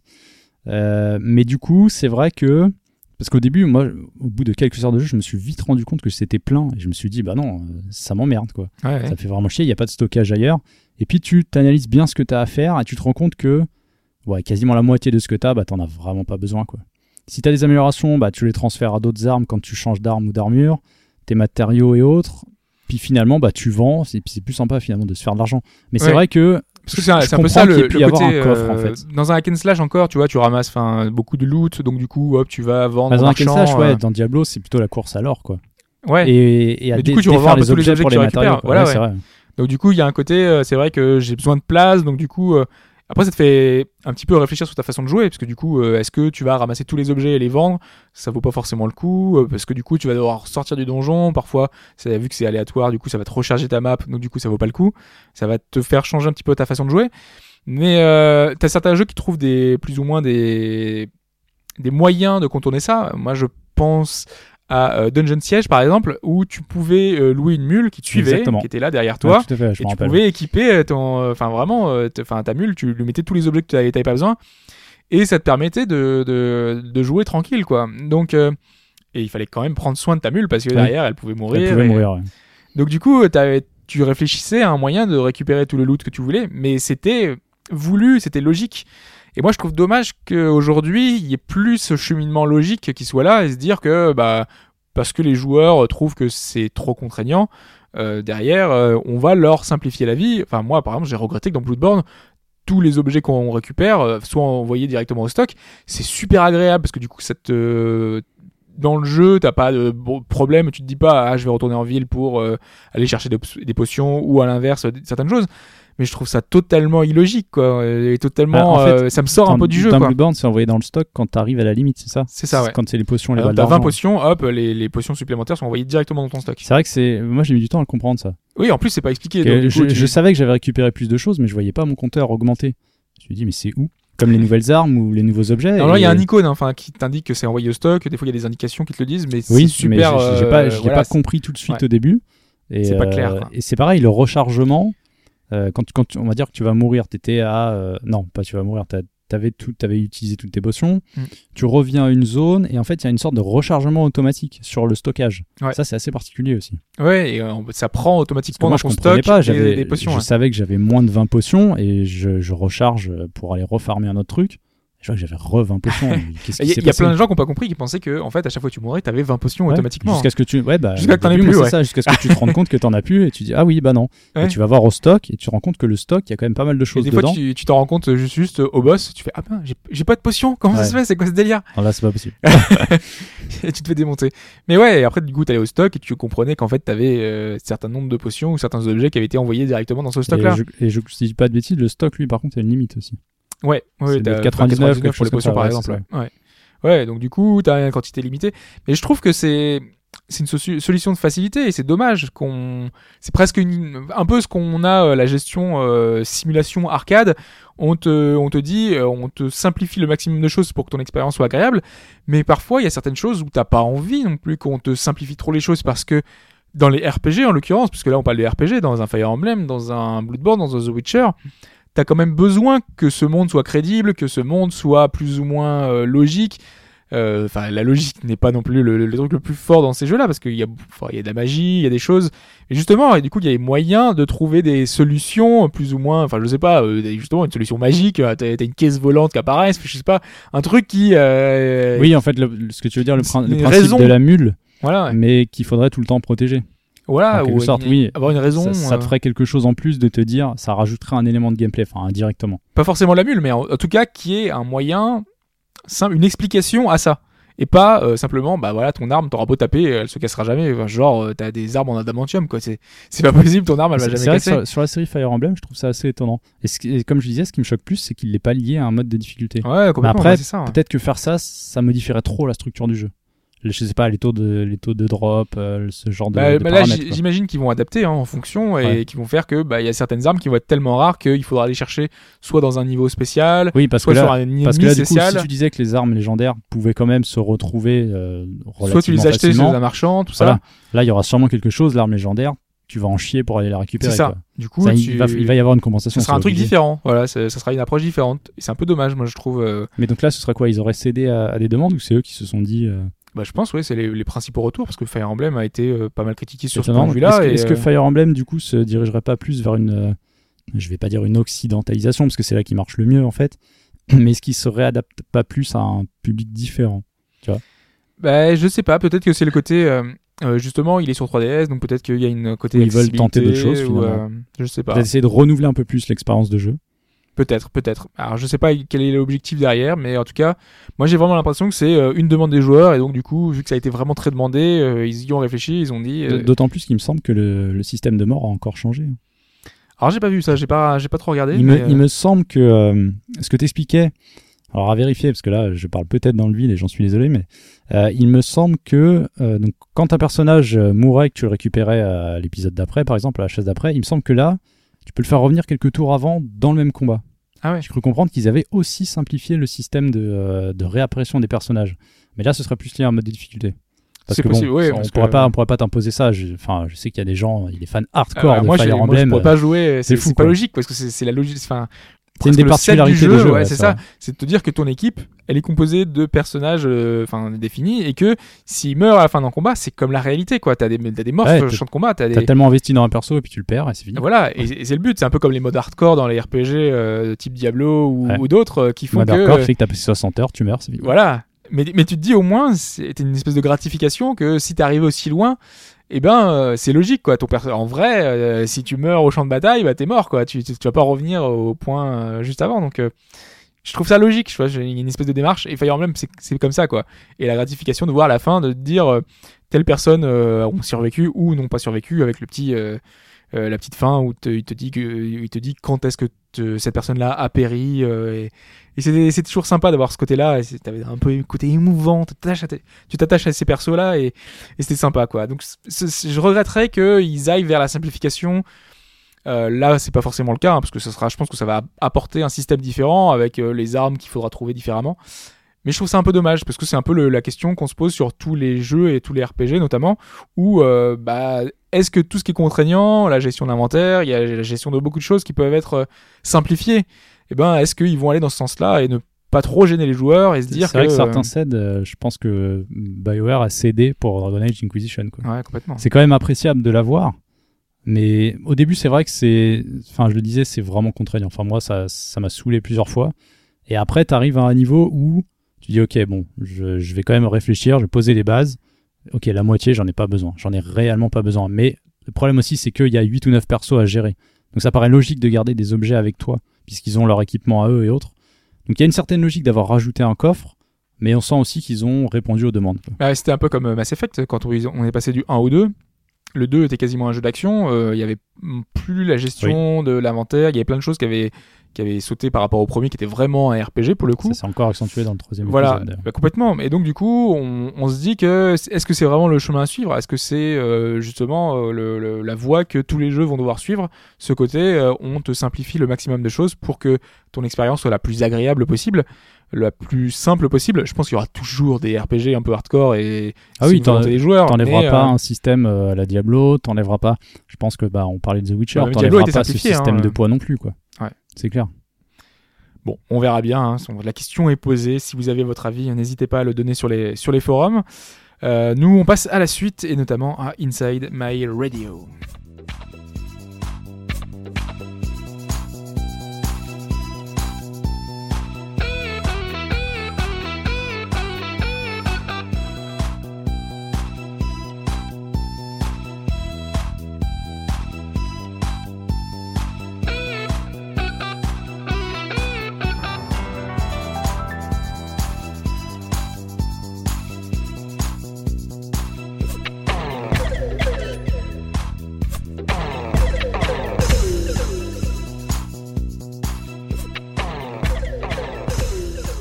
Inside My Radio, qu'est-ce que c'est? C'est un jeu où on dirige un petit cube vert avec euh, des écouteurs qui est plongé dans un dans un monde un petit peu étrange. Dans une- bah, littéralement dans une radio, j'ai l'impression. Dans une radio. De ouais, ce que j'ai vu, il y a des résistances qui se baladent et autres. C'est ça. Ça. Parce que l'histoire, en fait, on doit sauver euh, la radio euh, qui fait appel à toi, qui t'a intégré dans le dans le jeu et euh, tu vas voir parce qu'il y a une vraie histoire. hein, ouais. T'es quoi en fait, concrètement? Concrètement, T'es un bah, morceau électrique une espèce un- d'esprit t'es un, D'accord. euh, qui est intégré dans le jeu et tu vas en rencontrer d'autres. Tu vas rencontrer d'autres personnages dans le jeu qui seront en fait différents univers puisque le jeu euh, te met dans la peau d'un personnage qui va devoir progresser à façon plateforme parce que c'est une espèce de platformer avec la particularité puisque on est dans une radio euh, d'avoir euh, un rythme important. Euh, on commence avec euh, de l'électro et donc on a un espèce de rythme qui va t'être imposé et tu vas devoir jouer sur ce rythme-là. Euh, jouer sur le rythme, c'est-à-dire que c'est à mi-chemin entre jeu de plateforme et jeu de rythme, parce que certaines actions, pas se déplacer, mais par exemple sauter, dasher, euh, sauter vers le bas, euh, toutes les différentes actions vont devoir être faites sur le rythme de la musique. Et c'est ce qui fait la particularité du jeu, c'est cette euh, gestion euh, de, de nos actions qui sont importantes, qui sont celles qui vont nous faire passer les puzzles, parce que c'est un jeu où il va y avoir des tas d'obstacles qui vont, par exemple, il y aura un trou, et bah pour passer ce trou, tu peux, tu dois sauter, ou alors tu fais un dash, et ce dash là, tu dois le faire sur le rythme de la musique. Et si tu Et- le fais pas en rythme, à ce moment-là, il y a une petite croix, une petite tête euh, barrée qui te dit non, l'action ne va pas être faite. Et donc à ce moment-là, eh ben, tu peux bah, tomber dans le vide, ou alors, euh, tu vois, l'action ne sera pas faite. Et donc tu vas avoir des problèmes parce que, par exemple, tu dois combiner certains sauts euh, très importants, un saut et un dash. Et si le dash, tu le fais pas en rythme, et ben, à ce moment-là, tu vas tomber dans le vide. Et donc euh, tout le jeu est fait comme ça, est basé sur cette rythmique euh, qui est importante, qui est imposante, qui rend l'expérience singulière. Et C'est le principe ça, de Crypt of the Necrodancer. c'était un peu ça, ouais. principe, ouais. C'était le côté roguelike dans, dans Crypt of the Necrodancer. Là, on est dans le côté euh, platformer. Euh, D'ailleurs, ça fait beaucoup penser à Super Meat Boy parce que le personnage peut euh, s'agripper sur les Oui. murs, Oui, faire des doubles sauts, euh, sachant qu'en plus c'est un petit carré. Donc alors, Super Meat Boy c'est un bout de viande, donc on a un petit côté. euh, euh, ça m'a vraiment fait penser à ça quand on se déplace, quand on avance. Donc, je l'ai pas dit, donc c'est un jeu français sur PC qui est basé à l'origine sur un projet euh, d'une game jam. Donc c'est-à-dire que c'était un projet euh, fait. Les game jams c'est il y a un thème en général et on te dit sur ce thème de faire un jeu. euh, Donc plein de gens font des jeux sur ce thème-là C'est un temps limité généralement. non? Sur un temps limité. Ouais, ça peut être euh, par exemple 48 heures. Sur 48 heures, il y aura un thème donné et à ce moment-là va résulter un jeu. Et là, c'était donc un petit jeu, un petit prototype. euh, pas très long, qui nous permettait donc justement de se déplacer en rythme de, sur le rythme de la musique. Et donc là, ils ont repris ce concept-là pour l'agrandir et en faire un vrai jeu, puisque donc euh, là, on a un vrai jeu, un vrai grand jeu qui va nous permettre de passer. Euh, en fait, là où ils ont apporté un plus, c'est sur les différents univers, parce que à l'origine, on avait ce côté élec- électro qui était présent avec ce premier personnage. Et là, au fur et à mesure que le jeu progresse, qu'on avance, on va rencontrer d'autres personnages qui représentent d'autres euh, univers musicaux. Ah, ça c'est cool. Ce, que je, ce que je craignais en fait, ne connaissant pas trop le jeu, c'est Ouais. qu'il y ait que d'électro. Ah non, Bon, justement. ça, ouais. certains, bon, j'aime un petit peu l'électro, mais c'est vrai qu'il pourrait y avoir d'autres trucs assez sympas. Donc on peut retrouver beaucoup, enfin plusieurs styles plusieurs, sti- euh, plusieurs styles musicaux. Donc on a de la disco. Moi, c'est un peu ce que j'ai préféré. Ouais, c'est ouais. un peu la vidéo, celle que j'ai faite. où On a ce côté disco qui est, qui est plutôt réussi. Euh, on a du reggae. Donc du coup, c'est des rythmes un peu plus lents, un peu plus posés, euh, voilà, qui vont influencer un peu ton ta progression. Une progression euh, qui est pas frustrante parce que chaque euh, piège, chaque obstacle, tu reviens juste avant l'obstacle. Donc euh, c'est plutôt bien fait. C'est un peu comme Super Meat Boy encore une fois, où t'as euh, à chaque fois que tu tu perds, à chaque fois que tu meurs, et ben tu reviens juste avant et donc du coup bah tu t'as pas vraiment de frustration qui naît euh, par rapport à ça où tu aurais tout le niveau à refaire. Mais du coup, t'as un principe de scoring ou pas? Alors t'as pas principe de scoring, t'as le jeu qui est à faire d'une traite avec l'histoire, avec euh, tous les différents personnages à débloquer et arriver jusqu'au euh, jusqu'au boss final qui va te permettre de, euh, de sauver euh, ta ton lecteur cassette, enfin, le boombox qui est, qui est là. Ta boîte à transistors. Voilà, euh, qui est, donc t'arrives jusqu'au bout, voilà, t'as t'as jusqu'à ce boss, et ensuite tu débloques un contre-la-montre, et le contre-la-montre là, effectivement, c'est timé, t'as une espèce de, de score, système de scoring. En gros, c'est euh, t'as 30 secondes au début de base, et tu ramasses des euh, euh, du, du temps en fait, euh, des, des petites horloges qui vont te permettre de gagner du temps et progresser de plus en plus vers la fin du niveau. Sachant que les niveaux sont plutôt longs, euh, en général c'est euh, 3-4 minutes, donc du coup euh, c'est plutôt compliqué, c'est plutôt long, c'est plutôt difficile, mais c'est le côté challengeant quoi, c'est le côté euh, parce que c'est sou- souvent des jeux, des jeux comme ça, qui sont des jeux à, à speedrun Oui, finalement. c'est vrai. Et donc ce côté speedrun, tu le retrouves dans ces modes-là parce que tu as envie de faire le presque le run parfait ou en sautant parfaitement, en gagnant le plus de temps possible, et tu le retrouves là. Moi, ce que j'aurais aimé, malheureusement, euh, qui est pas présent, c'est euh, parce que ces niveaux-là de contre-la-montre, qui sont pour moi les plus intéressants quand tu les débloques, c'est vraiment arriver à progresser en faisant exactement euh, ce qu'il faut. Ils sont très très longs, peut-être trop longs, et j'aurais aimé peut-être soit des niveaux intermédiaires, soit des défis. Euh, Il y a certains jeux, comme y a, on parle souvent de Simogo qui avait fait Device 6, etc. Ils avaient fait un jeu qui s'appelle Beat Sneak Bandit, qui était un jeu qui se basait sur des tableaux, qui était plutôt court, c'était sur portable, où tu devais avancer en rythme avec ton petit personnage. Donc euh, c'était euh, un tempo euh, donné, et en appuyant en tactile, t'avançais de gauche à droite, et tu t'avais certains obstacles, certains trous, etc. et qui faisaient arriver jusqu'à la fin. Et c'était des niveaux qui étaient très courts. Et des petits défis finalement, et t'en avais plein de défis comme ça, qui étaient adaptés au format mobile. Mais là, on n'est pas sur un format mobile, donc je comprends qu'on puisse avoir des niveaux plus longs. Mais là, il y a peut-être un extrême, euh, c'est peut-être un peu trop long Ouais. justement. Finalement, c'est le temps d'une chanson. Mais tu trouves ça quand même Euh, c'est le temps d'une chanson. Non, c'est Bah, pas le temps 3-4 d'une chanson, c'est un vrai niveau. Ouais, ouais, c'est le temps d'une chanson. Mais euh, là, en l'occurrence, t'as vraiment plein de, de choses euh, qui vont se dérouler. Et, euh, la musique aura le temps d'évoluer, sachant que c'est une musique qui évolue euh, en fonction de tes actions. euh, parce que toi, en sautant, en dashant, tu fais un petit bruit, tu fais un petit son. Donc du coup, ta musique, euh, c'est toi plus ou moins qui l'a fait, sachant aussi qu'il y a des éléments du décor quand tu t'as- quand tu vas de devant, euh, les puzzles font font aussi un son. Donc du coup, tu crées ta musique en même temps que tu avances et que tu progresses. Et, euh, et c'est plutôt super bien pensé de, de ce côté-là. Moi, j'ai, bah, enfin, pour donner euh, plus ou moins mon avis, parce que là, je, décris plus ou moins l'expérience, mais j'ai beaucoup aimé euh, certains niveaux, certains passages, notamment le disco, où la musique est super entraînante et toutes les actions que tu fais, par exemple, cer- certaines plateformes qui apparaissent, et quand la, la plateforme apparaît, elle va jouer un son, un son comme si c'était un peu un, son de xylophone ou un son de, de voilà, des différents instruments. Et euh, toutes ces actions-là, qui sont effectuées en fonction de soit du décor, soit que toi tu fais, euh, font que t'es un peu avec ton casque, parce que faut, vraiment faut jouer au casque. C'est c'est conseillé au début, mais faut jouer au casque. Ah oui, c'est quand même mieux, même si t'as un bon système. euh, Ouais, je, y a je des pense que... que tu perçois mieux peut-être. ouais, et puis ça t'immerge un peu plus dans le dans ce côté où t'es le- t'es intégré dans cet univers-là et euh, t'es plongé et tu te dis euh, t'as ce côté un peu synesthésique où t'as t'es intégré dans le jeu et tu euh, tu vas progresser en étant complètement dans le jeu. Tu tapes du pied, tu bouges un peu la tête, t'es- c'est super prenant et, et je trouve ça super bien foutu. Malgré ça, euh, ensuite, ça c'est surtout sur le début de l'aventure, on va dire au bout d'une heure, une heure et demie. Après, les mécaniques reviennent un peu trop souvent, un peu tout le temps. Le, le level design n'est pas forcément super original, du coup tu te re... enfin, tu retrouves un peu les mêmes choses. Et tu te dis que c'est un peu dommage qu'il n'y ait pas peut-être plus de variété ou plus de choses un peu différentes. Euh, la variété, tu l'as sur les décors, hein, parce que euh, suivant les différents univers, on est sur un truc euh, super flashy, avec des couleurs super vives. De ce côté-là, moi, je Ouais, trouve c'est ça très super réussi. c'est très néon en fait. Ouais, c'est ça, ce côté un peu fluo, flashy, qui, est, qui est plutôt pas mal, qui, qui dépend vraiment de l'univers. Disco, c'est rose, reggae, ça va être un peu orange. On a vraiment des niveaux très différents, avec en fond, on a ce système, le, le décor qui bat sur le rythme de, de, de- de la musique. Donc, c'est une aide visuelle, finalement, qui va te faire euh, progresser parce que euh, quand tu avances dans le jeu, il va falloir que tu aies une aide sonore. C'est pour ça que je dis que c'est important de jouer au casque parce que il faut appuyer en rythme, mais tu as aussi une aide visuelle avec, euh, bah, comme dans pas mal de jeux, de rythme en tout cas, je sais pas, comme dans un Rayman, euh, le dernier Rayman, euh, où avec ses niveaux qui progressaient, on avait euh, les ennemis qui bougeaient en rythme. Oui, exactement. T'avais différentes aides visuelles comme ça, et ben là elles sont présentes avec tous les éléments du décor, avec tous les scrolling parallaxe, enfin vraiment tous les éléments du décor. t'as une aide supplémentaire que tu peux activer aussi. C'est ça, ouais. Si vraiment t'es trop perdu, t'as un espèce de, de, de pendule qui va de, haut en bas, qui t'indique le rythme à avoir et qui permet de simplifier ex- l'expérience. Après, euh, il faut arriver à jouer en rythme, hein, parce que certains sont pas forcément super synchrones, donc du coup, euh, il faut arriver à jouer en rythme. Mais c'est vrai que ça peut aider et ça peut être euh, sympa. Au début, tu l'utilises, mais après, euh, rapidement, tu, tu l'enlèves parce que tu arrives à, à, re- à te repérer au son et à jouer euh, comme il faut, quoi. Mais, mais voilà, moi je, je regrette juste que une fois que le jeu est terminé, parce qu'il est assez court, c'est 2-3 heures pour le terminer, Ah oui.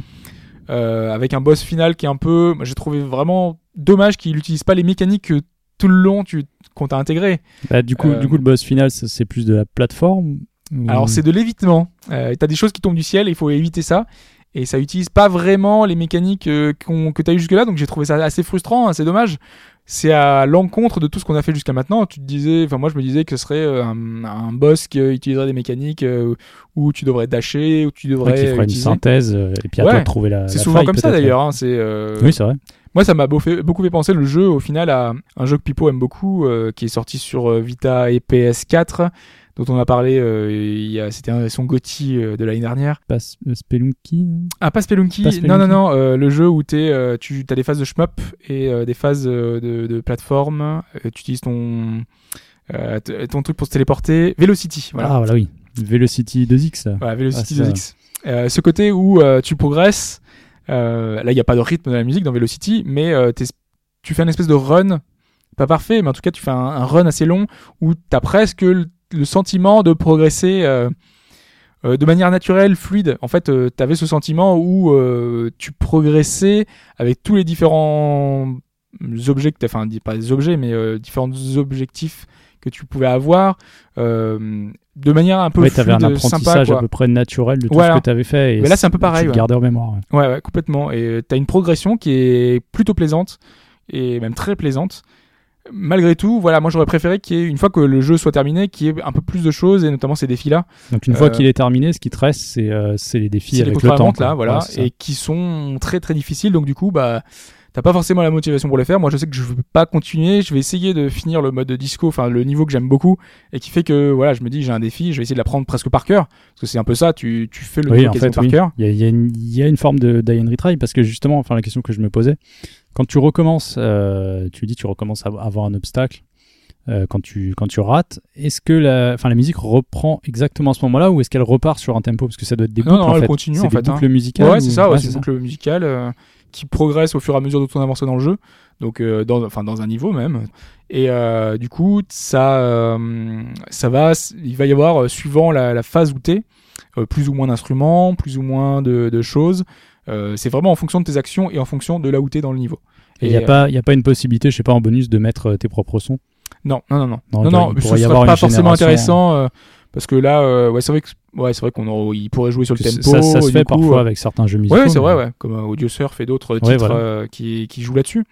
Mais là, on est plus, euh, c'est plus maîtrisé, on va dire. C'est D'accord. une, une- un, un moyen et c'est aussi réussi. Enfin, moi, je trouve ça, je trouve ça pas mal. Euh, mais c'est pas très cher en même temps. hein. C'est sorti sur PC, sur PC uniquement pour l'instant. C'est euh, 14,99€. En ce moment, il est à 11,99€ parce qu'il y a les 20% de Steam euh, C'est prix de, de de lancement. voilà. Euh, sachant aussi que il est édité et par euh, une société en ce moment, euh, je sais plus le nom, c'est de Iceberg Interactive qui a ses jeux Ah oui, en qui est en solde. de euh, Steam tout le week-end. voilà, ouais, c'est ça. ça. Donc euh, du coup, je pense que le temps que le podcast arrive, ce sera plus sera sûrement fini. ouais. Voilà. Euh, sachant qu'il y a une version Xbox One qui est prévue pour la fin d'année. J'allais dire des versions Sony, je pense, mais ça sortira un peu partout. Bah, pour l'instant, la version qui est privilégiée, c'est la version Xbox One. Xbox One. ouais. Mais j'imagine oui qu'il y aura sans doute une version PS4 plus tard euh, l'année prochaine puisque Sony fait souvent l'effort pour pouvoir avoir euh, des versions euh, de ces jeux.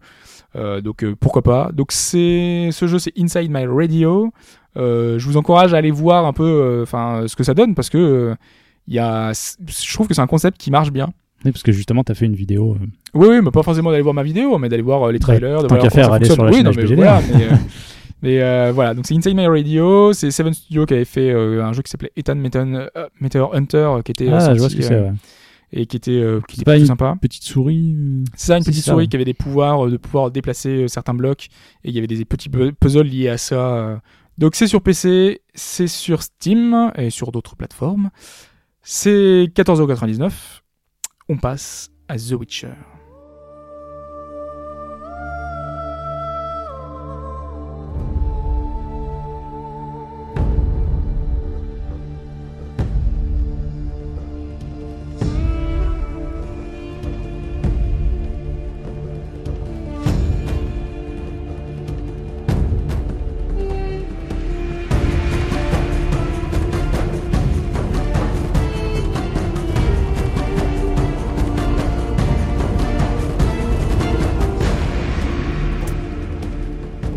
The Witcher donc, avec le troisième épisode qui arrive là, incessamment sous peu. On vous en Euh, parle alors qu'on n'y a pas touché. Voilà. Mais Mais le jeu sort dans quelques heures là. Euh, Il y a une impatience qui guette là, chez, qui monte là chez nous. plus.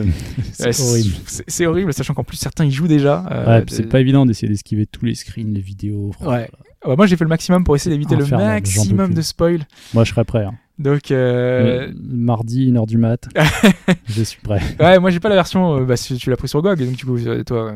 euh, ouais, mais toutes les versions seront débloquées à cette heure-ci en fait. Ouais, Enfin, ouais. les versions PC, donc si tu l'installes. Ah ouais, Mais moi j'ai pris la version physique en dans fait. la journée? Bah moi oui. je le recevrai que le lendemain, normalement. Parce que souvent, on sait, on peut recevoir les jeux la veille ou même si vous l'avez en magasin, bah, même ce dimanche, il y en a qui l'ont probablement déjà.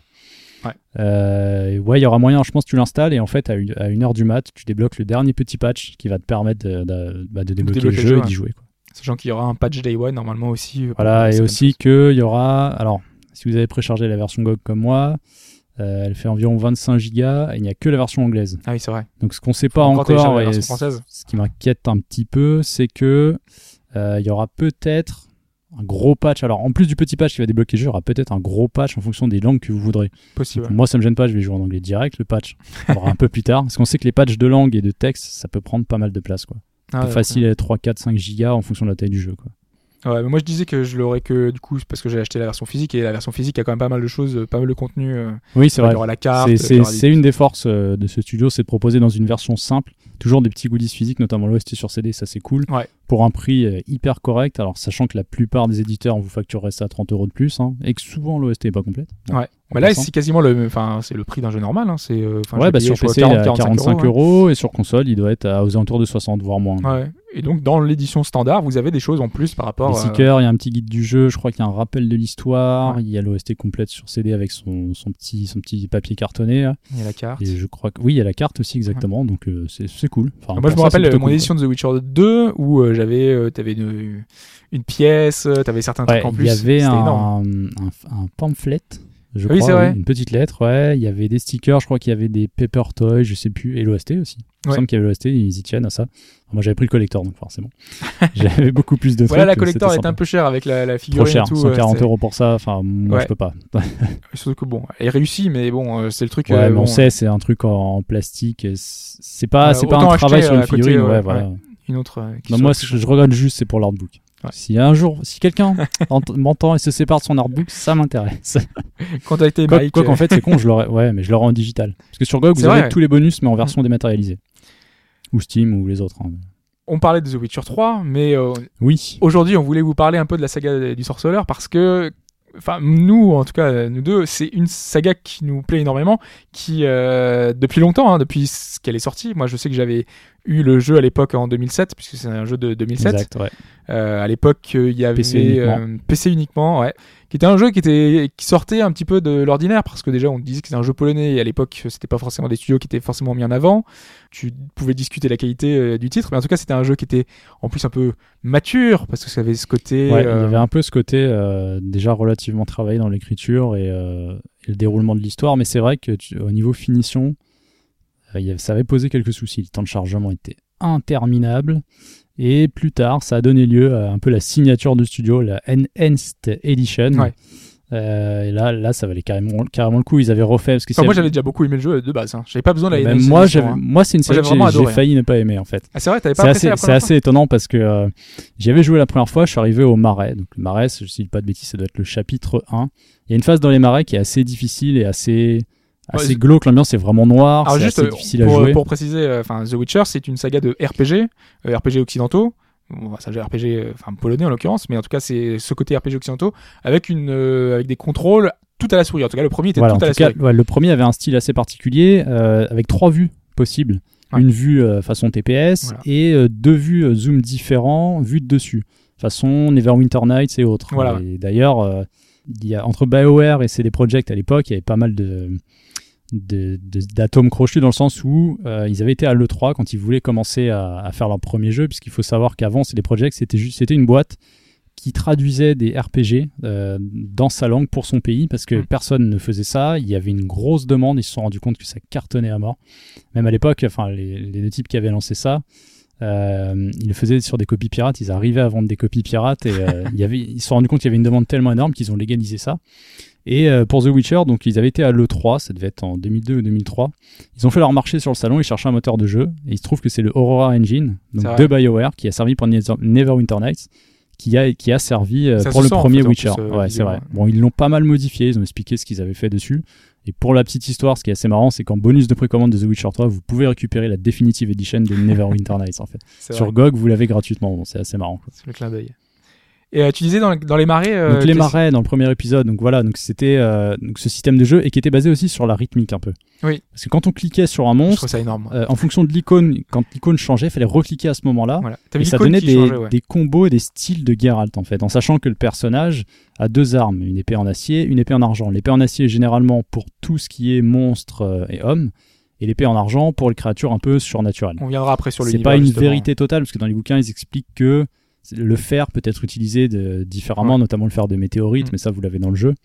Mais généralement, oui, l'épée en argent, c'est pour les monstres. D'ailleurs, c'est plus ou moins euh, basé sur un folklore général. hein. On pense aux vampires ou autres. euh, Il reprend beaucoup de contes et légendes. euh, Enfin, il se base de- quand même sur le folklore existantes. polonais, mais qui a déjà des bases euh, Ouais. qu'on connaît.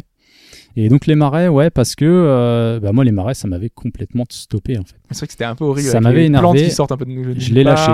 Je l'ai lâché, je l'ai recommencé, bah, je l'ai refait en Enhanced Edition. Euh, je sais plus, je me baladais, je sais plus où j'étais à la Fnac, je crois, et je le vois en boutique. En plus, pour, pour l'histoire, hein, ça m'avait fait marrer parce que euh, il s'était trompé d'étiquetage. Ah ouais Donc je l'ai payé deux fois moins cher que, que prévu. Et la. Enhanced Edition, d'ailleurs, euh, euh. vous devez pouvoir. Les gens de la Fnac qui t'écoutent. Enfin, attends, je l'ai racheté tellement de fois derrière que. C'est vrai.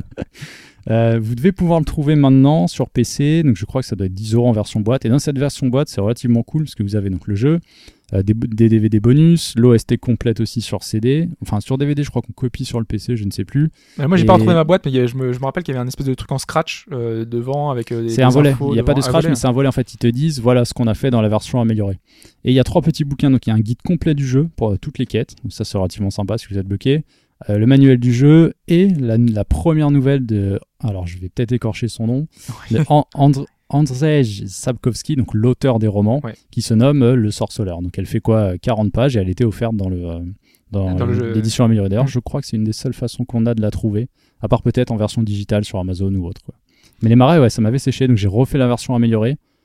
J'ai réussi à passer les marais, et là, c'était fini. et là, c'est bon, j'étais pris dans le truc. Quoi. Ouais, alors tu l'as dit, euh, c'est un à l'origine, euh, donc c'est pas le jeu qui a donné euh, lieu à des bouquins, parce que c'est souvent le cas, par exemple dans Halo ou d'autres titres Oui, c'est vrai, pour étendre un peu l'univers, euh, ils chopent des auteurs, ils leur font faire des livres. Alors que là, c'est totalement l'inverse. Donc c'est une saga de de, de romans. euh, dont le- Exactement. Dans la première nouvelle, Le Sorceleur euh, débutait en Pologne en 86. Il avait Voilà. posté ça dans une revue liée au fantastique. Il a reçu un prix. Et ensuite, il a développé. Ce qu'il c'est faut savoir, vieux, hein. c'est qu'il y a. Ouais, c'est vieux. ouais. Euh, il faut savoir que c'est une euh, les premiers. Alors, en fonction, si vous les achetez chez Milady ou chez euh, Brajlon, en sachant que l'un est l'éditeur poche de l'autre, enfin la version poche de l'autre, euh, la numérotation n'est pas la même. Mais ce qu'il faut savoir, c'est qu'il y a deux recueils Totalement de au nouvelles, début, hein. puisqu'au début, ouais, c'est Mm. ça. Au début, il a fait des nouvelles, donc des petites histoires qui introduisaient petit à petit, qui sont relativement intéressantes quand même. Et ensuite, c'est un cycle en cinq tomes. Voilà. Donc la saga du, du sorceleur, quoi, le cycle du sorceleur. Parce qu'au début, c'est vraiment euh, des petites aventures euh, où on te dit euh, le sorceleur rencontre telle personne, telle Ça, personne. ça pose un peu les personnages, Voilà, ça ouais. pose un peu l'univers, comment ça se on déroule, l'enfance, etc. qu'est-ce qu'un sorceleur justement. Ouais. Parce que ça, c'est intéressant. Et un sorceleur, qu'est-ce que c'est? Bah, C'est un mutant. C'est un... Enfin, c'est un mutant, oui. Il a été... Il a, comment dire, il a été éduqué et modifié avec des plantes, des herbes, des potions, des concoctions, enfin il y a un peu de tout et n'importe quoi. Et Et- quel but? Et dans quel but? Eh bien dans le but de, bah, de tuer des monstres, puisque les sorceleurs sont, euh, bah, moyennant euh, finance, ils, ils sont Ils appelés pour, à euh, tuer des monstres ouais. euh, pour éradiquer, je sais pas, euh, des gens qui sont embêtés par une goule, des gens qui sont embêtés par autre chose, en sachant que normalement un sorceleur, euh, ce qui fait un peu euh, le sel de toute cette histoire, ils sont censés être neutres. Ouais. C'est juste des gens qui vivent un peu reclus Même, de leur côté. Même les monstres, ils les tuent uniquement parce que ce sont des monstres qui gênent les gens, en fait, qui sont, euh, Ouais, voilà. qui les menacent. Parce que normalement, il a aucun, aucun euh, grief contre ces monstres-là. Par exemple, il ne tue pas les dragons, parce que les dragons, en général, ils sont chez eux. C'est les humains qui vont chasser les dragons. Ouais, les dragons, les dragons dans cet univers sont hyper rares aussi. Voilà, c'est devenu quelque chose de très très rare. Et, euh, et normalement, ils ne doivent pas s'attaquer non plus aux humains, ils ne doivent pas s'attaquer aux, bah, aux créatures, je sais pas, un chat, un chien, un cheval Mhm. qui pourrait foutre euh, un peu le bordel, un sanglier pas- qui casserait des récoltes, j'en sais rien. Ils Non, c'est doivent- vraiment ils doivent pas s'impliquer dans la politique. euh, Exactement, ils ne doivent pas s'impliquer, c'est vraiment une caste à part. Ils sont un peu pris pour des parias, justement, des, des magiciens. Des... Alors, ils maîtrisent un peu la magie, ça fait partie de leur formation, mais c'est pas. Ils ont des signes en fait. Voilà, c'est ça, les- signes. C'est une petite, euh, c'est une petite base magique parce qu'ils n'ont pas la possibilité d'apprendre plus. Et l'une des, enfin, des particularités des Witcher, c'est euh, justement leur, euh, bah, leurs cheveux blancs. euh, décoloré suite justement à toutes les concoctions qu'ils ont bu. Toutes les mutations. Voilà, c'est ça, les mutations. ce, ce type de personnage-là qui est. on- dirait presque que c'est un truc prétexte pour le jeu vidéo. On dirait que c'est vraiment le côté Monster Oui. Hunter. Oui, c'est où vrai. t'as le côté. euh, Là, c'est pas chasseur de primes du coup, mais c'est vraiment euh, euh, le gars qui va servir de base, qui est là, qui utilise en plus des concoctions. Donc, euh, avant chaque combat, tu peux utiliser des potions euh, qui vont te permettre d'être plus agile, de pouvoir résister à certains, certaines choses, qui est une machine à tuer parce qu'il est super efficace, il a ses Il doubles est- lames. Il a les réflexes beaucoup plus rapides que Ouais. n'importe quel personnage. Enfin, c'est vrai que quand on lit les bouquins, c'est assez expliqué et on se rend compte rapidement. Il y a plus d'anticipation de la part du personnage. C'est des machines à tuer en fait. Ouais. C'est vraiment des trucs parce que quand on voit les créatures qu'on aura affrontées dans le jeu, ça paraît logique en fait qu'ils soient éduqués dans ce sens-là. Même si euh, la base de cette éducation est quand même assez horrible. quoi. Quand on lit euh, et qu'on comprend ce qui se passe, c'est assez, euh, c'est assez dingue. Donc, ce héros qui s'appelle donc Geralt, Gérald de Rive, Rivia, Gérald de Rive en français si vous voulez. qui est donc le héros qui est charismatique et qui est le personnage central de la série. euh, même si dans les bouquins c'est pas vraiment le cas, parce que c'est un Oui, autre vrai, personnage ouais. qui est central, Un autre personnage, personnage qui apparaît, arrive ouais. dans The Witcher, Dans The 3, Witcher 3. enfin, enfin. enfin, euh, pour ceux qui ont lu le bouquin, hein, voilà, gros clin d'œil. et, euh, et ouais, donc euh, Gérald qui est donc ce personnage central, qui contrairement, parce que pour beaucoup là qui vont découvrir la série avec The Witcher 3, euh, on va leur dire que c'est un Skyrim-like, on va se balader dans un open world et on va découvrir le monde, progresser comme on veut. Mais c'est quand même hyper centré sur ce personnage. Il y a une histoire qui est forte, qui est prégnante, qui va être plus forte presque que le- que l'open world. Chacun va jouer comme il veut. Mais en tout cas, toutes les quêtes seront scénarisées et vont tourner autour de ce personnage-là qui est, euh, qui est charismatique. Et tu peux pas créer ton personnage. Tu vas pouvoir le modifier un petit peu. En l'occurrence, la barbe, la coupe de Oui, cheveux. voilà, tu pourras faire ça si mais c'est très envie, limite, mais- quoi. C'est vraiment un RPG où tu as ton personnage central et euh, avec son histoire qui va progresser au fur et à À mesure. la base, oui, le, le premier et le second étaient des épisodes euh, avec une direction narrative hyper importante, puisqu'il y avait aussi cette possibilité de choix, puisque je le disais tout à l'heure, il y avait ce principe de neutralité. Mais en jouant ou en lisant le livre, on se rend compte que la neutralité, elle tient qu'à un fil. Et dans le 1 et le 2, justement, il y a eu des choix importants à faire. Donc on, on se demande ce que ça va donner par rapport au troisième épisode, mais c'est vrai que dans le troisième, la volonté affichée des développeurs, c'est de vouloir mettre une narration sur tout, et même les quêtes annexes. Donc on verra ce que ça donne, c'est vrai qu'on n'a pas encore pu y toucher, mais et les choix on y ont, déjà eu des impacts, hein, parce qu'on pouvait déjà importer sa sauvegarde du 1 dans le 2, Oui. du 2 on va pouvoir l'importer pour le 3, euh, mais ces choix, euh, bah, par exemple dans le 2, tu avais déjà 16 fins différentes, donc du coup on avait euh, déjà des répercussions directes, tu avais des répercussions au niveau des actes hein, même, on avait un acte totalement différent. en Oui, c'est vrai que dans le de- 2, ça a été assez surprenant de voir ça, ça m'avait étonné. Il y a un acte qui est complètement différent, ce qui fait que moi j'ai recommencé une deuxième fois pour Ouais. voir ce que ça donnait, parce qu'on peut rater totalement une zone, puisqu'on choisit un clan plutôt que l'autre en fait. Voilà, on peut, euh, en fait, suivant l'alignement qu'on veut être, là en l'occurrence c'est soit avec les elfes, soit avec des humains, euh, en plus de tout ce bestiaire, ce côté réaliste, parce que moi c'est un côté que j'aime bien, c'est le côté... euh, en fait, chaque créature qui vit, euh, ce sont des créatures plus ou moins mutantes qui se sont adaptées à la vie humaine et qui ont été, euh, par exemple, c'est des, des créatures qu'on vit dans les égouts et donc du coup, euh, elles vont être influencées par telle ou telle chose. Des créatures qui vont vivre dans les cimetières. En fait, tous les, les côtés vils de l'humain ressortent dans les créatures qui sont là et qui hantent ce monde de, de The Witcher, du Oui, sorceleur. il y a aussi souvent pas mal de, de créatures qui sont des malédictions. Ouais. Notamment la, bah, la cinématique d'intro de The Witcher fait directement, du premier The Witcher, fait directement référence à une des nouvelles Ouais, du- euh, des bouquins. Et c'est une malédiction en fait. Il doit lever une malédiction. Donc pas forcément battre le monstre, mais Ouais, faire en sorte que euh, la personne euh, possédée. euh, C'est pas forcément plus, un tueur, hein. le sorceleur, ça va être un- quelqu'un qui va devoir venir à bout de certaines créatures. Et là, en l'occurrence, euh, donc la personne qui, qui se transformait la nuit, eh ben, c'est lever une malédiction. Et donc, du coup, euh, certaines quêtes vont nous demander de pas forcément de tuer quelqu'un, mais aussi de- d'approcher différemment. Et c'est ce qui fait aussi un peu le charme du jeu. Après, on parlait de, de ce côté de, de choisir un camp, de choisir un truc.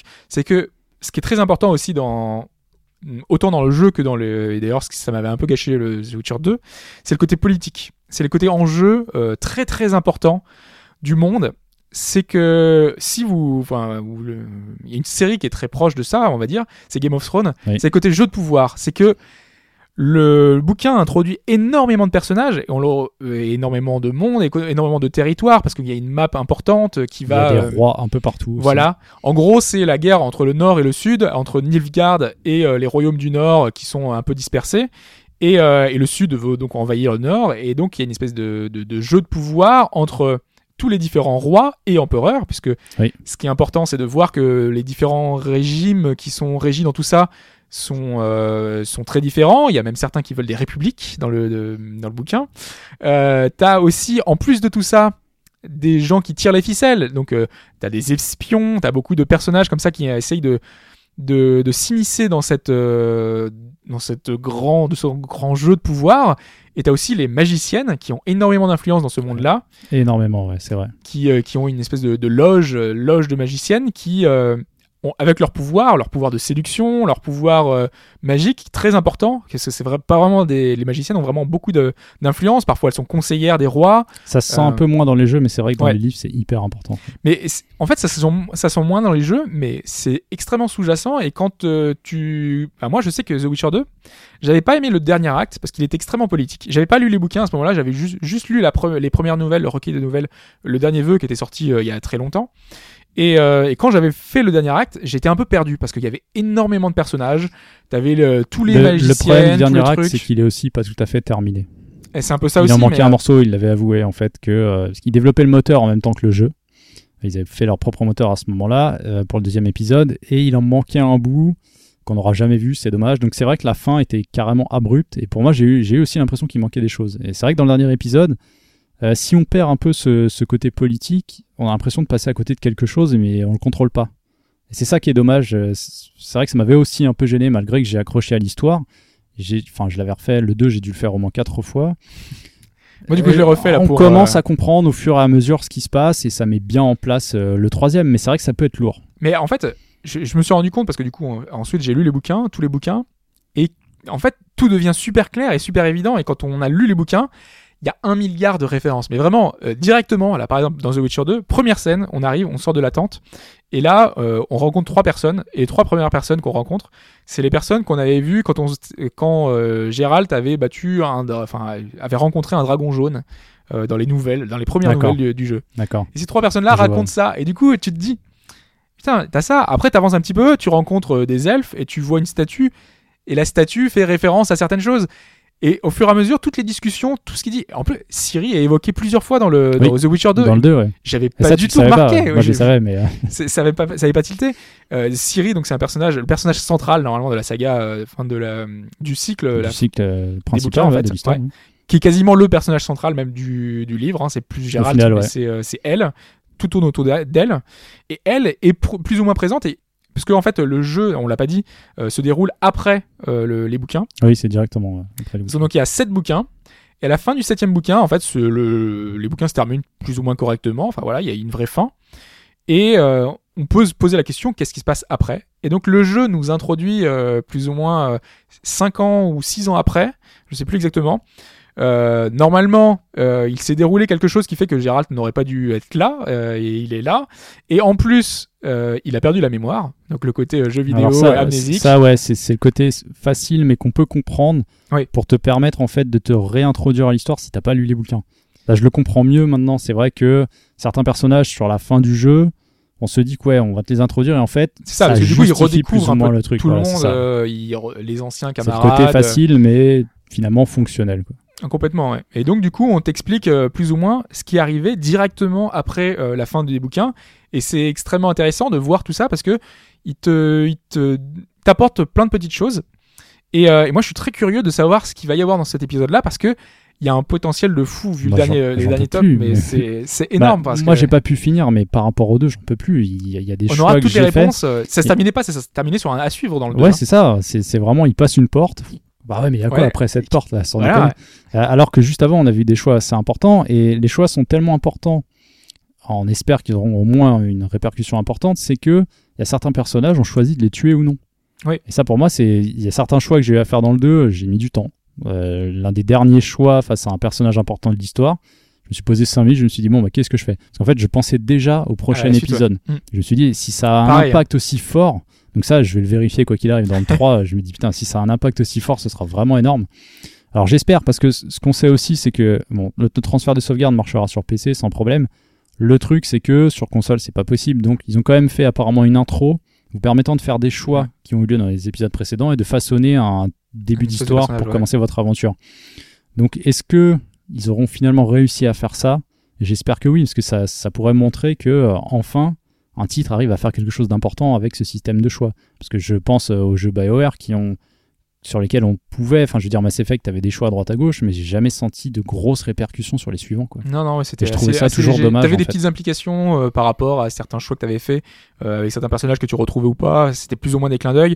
T'avais un personnage qui apparaissait sur les trois épisodes et t'avais une espèce de progression, notamment le, le fan de, de, euh, du héros Oui, euh, de Shepard qui revenait un peu tout le temps et en fonction de ce que t'avais fait comme choix, il, il était là, il réapparaissait. Mais c'était de l'ordre du clin d'œil, quoi. C'était pas, pas très important. T'avais un peu aussi cette progression où euh, tu te disais t'avais euh, sauvé tel personnage, notamment une certaine reine. Euh, tu te disais sur la fin, ça va, ça va être le Big Bang, quoi. T'as as tout, t'as une espèce de progression de, de, de crescendo qui aboutit sur rien. C'était un peu dommage. Moi, c'est un peu ce que j'avais regretté. peu, qui est un peu dommage. Ouais. Moi, je pense que là, du coup, moi, j'ai pas beaucoup d'attentes à ce niveau-là. Moi, je me dis, ça va rester dans le même domaine que le précédent et euh, bah, ça va être euh, plus ou moins, éventuellement, un acte différent, mais euh, pas plus que ça. Bah, quoi. ils ont annoncé aussi une trentaine de fins, je crois, pour Ouais, le ça. troisième épisode. Encore plus, ouais. Alors plus, quand, quand on dit comme ça qu'il y a beaucoup de fins, il faut savoir que dans le 2, euh, c'était pas non plus une Oui, une cinématique hein. à chaque Ouais. fois. C'est-à-dire que une fin pouvait être comptée parce que à tes côtés, tu avais un personnage complètement différent d'un choix d'un autre joueur, par exemple. Mais oui, à deux trois cinématiques près, il y avait la possibilité d'avoir les 16 fins. Bon, alors pour les débloquer, euh, il doit y avoir des conditions assez particulières. Ouais. Bah, moi, sur les quatre fois, j'ai dû, ouais, j'ai dû en avoir quatre différentes, mais ça se jouait vraiment rien parce que dans la version améliorée, ils avaient rajouté des cinématiques pour comprendre, pour mieux comprendre la transition entre le 2 et le 3. D'ailleurs, moi, je les avais pas vus et là, je les ai découverts Ah oui, avec. euh, du coup, de- donc c'est l'invasion, c'est l'invasion du ça. sud Ouais. sur le nord, ouais, Mm. voilà, c'est ça.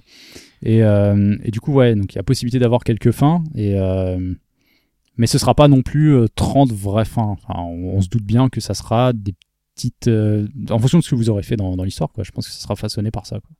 En tout cas, moi, enfin moi là, c'est vraiment une, enfin c'est une série que, que j'aime beaucoup. Le- les jeux que j'ai beaucoup aimé aussi. Le 2 qui était visuellement, euh, Ah, exceptionnel à l'époque Bah, je pense euh, que tu l'as relancé là, je l'ai relancé aussi il y a quelques temps. hein. Il est quand même assez, il est quand même vraiment très beau, quoi. Alors, relativement ça a vieilli fermé, sur certaines choses, notamment les animations, sur. Ouais, euh, c'est vrai. Bah, déjà à l'époque, il n'était pas, alors que DirectX 11 était déjà disponible, il aurait pu permettre pas mal de choses. Ils ne l'ont jamais passé, c'était DirectX 9. Bon, il était impressionnant pour ce qu'il était. Euh, mais là, même à le passer en 2K, 4K, ça rend, ça rend super bien, quoi. Il y a Ah. quand même moyen, euh, avec des 2-3 modes visuels à droite à gauche, euh, le jeu est vraiment chouette. Parce que beaucoup, en fait, réduisent The Witcher 3 parce qu'ils voient souvent, euh, il est beau à tomber, et c'est vrai qu'on parle beaucoup des graphismes, le côté, euh, là, il y a eu le downgrade, tout ça, enfin voilà. Mais ça, c'est un, C'est c'est accessoire, c'est ça, c'est un plus mal, en fait. C'est un mal de l'époque actuelle en fait. Ouais. C'est- que c'est vrai que tout le monde base. Enfin, sur des jeux comme ça, c'est vrai que c'est. Enfin, c'est aussi c'est des projets quand ils ont tout tombé le 2, il y avait rien d'autre en face quoi. Il était quand même hyper impressionnant. Là, ils vont tomber le 3, bon bah ils vont prendre ce coup de downgrade sur la tronche. Quoique Ouais. moi j'attends quand même de l'avoir devant les yeux avant Mais- de dire quoi que ce soit. Mais cette mais- question-là, moi, je trouve que c'est pas, enfin, je veux dire, c'est d'accord, c'est un jeu qui est très très beau et c'est- et c'est un plus en fait pour moi. C'est pas, c'est pas ça l'argument principal. L'argument principal, c'est ce que le jeu te propose, c'est-à-dire ça va être un, un système de combat, ça va être une aventure, une vraie aventure, ça va être un open world, ça va être des quêtes scénarisées qui vont être toutes différentes et toutes. Parce que quand on dit quête scénarisée, euh, parce que dans n'importe quel jeu, t'as une quête scénarisée, notamment les quêtes secondaires. Là, y en aura beaucoup de quêtes secondaires. Mais c'est que, imaginons qu'un un PNJ, c'est ce que va te demander un PNJ, de ramener trois champignons. Euh, les trois champignons, là, dans The Witcher, et notamment dans le 2 notamment, euh, il va te dire, j'ai besoin de trois champignons, mais pas juste ça, il va te dire, euh, voilà, euh, ma femme est tombée en malade, il va falloir euh, récupérer ces objets-là pour me faire truc. Quand t'arrivais sur place, tu te rendais compte que soit il t'avait berné, soit il t'avait amené dans un piège, soit quand tu lui ramenais, tu te rendais compte que c'était pour faire un, euh, totalement une concoction différente pour empoisonner quelqu'un. Et en fait, c'est ça qui, qui était fort dans The Witcher, c'est que tout est scénarisé et tout est mis en valeur différemment pour que euh, ton aventure soit une vraie aventure. quoi. C'est pas une, simplement une quête FedEx à la con. Euh, tout le jeu est basé sur ça, c'est que c'est une vraie, euh, une vraie histoire. quoi. C'est pas un truc avec une progression constante, avec plein de personnages. D'autant plus qu'il y a la promesse, en fonction des villages qu'on va visiter et des choix qu'on y aura fait, dans un autre village, on pourrait à ce moment-là voir autre chose, avoir une incidence différente. Euh, si tu as fait un choix qui a pas plu à un mec du village d'à côté, il pourrait alors te repousser. Ah, ça, c'était même, une question que je me posais justement. Je ça, me demandais. ça, ça euh, a été promis aussi, donc euh, je pense que ce sera possible. Après, c'est vrai que euh, la structure quête FedEx, je pense qu'elle sera quand même là et qu'on Ah bah, on peut pas ouais. l'enlever. Je veux dire, Mm. c'est le principe. Prenez GTA 5. GTA 5, le but c'est quoi? C'est tirer sur des gens, conduire des voitures. Voilà, donc c'est la base de GTA, c'est le système de jeu. Euh, mais pourtant, vous rencontrez des personnages complètement déglingués qui ont une petite histoire à chacun. Il faut aller les amener à droite à gauche. Il faut aller chercher ça chez machin. Il faut rentrer dans le dans le bâtiment. Hop, et à ce moment-là, on découvre un nouveau truc. Et ça sera probablement la même chose, c'est-à-dire qu'il y aura une mini scénarisation, des personnages euh, peut-être marquants ou pas, mais dans les- dans l'esprit, bien sûr, vous restez un sorceleur, donc euh, ce sera attaquer des monstres, enquêter, Euh, utiliser le super sens pour ceux qui veulent. Parce que Ouais. moi, ça m'a un petit peu chagriné. Mais on verra comment ça marche. Mais euh, Moi, je trouve pas ça, enfin, pas trouve ça trop gênant, tu vois. Il a des pouvoirs, c'est un sorceleur, on sait qu'il est plus sensible Ouais, à certaines choses, vois, dans à la premier, magie. c'était euh, lié vraiment à ce que tu buvais. Ouais, Euh, je me rappelle, il y avait un passage, c'était une, une grotte ou une caverne, je sais plus.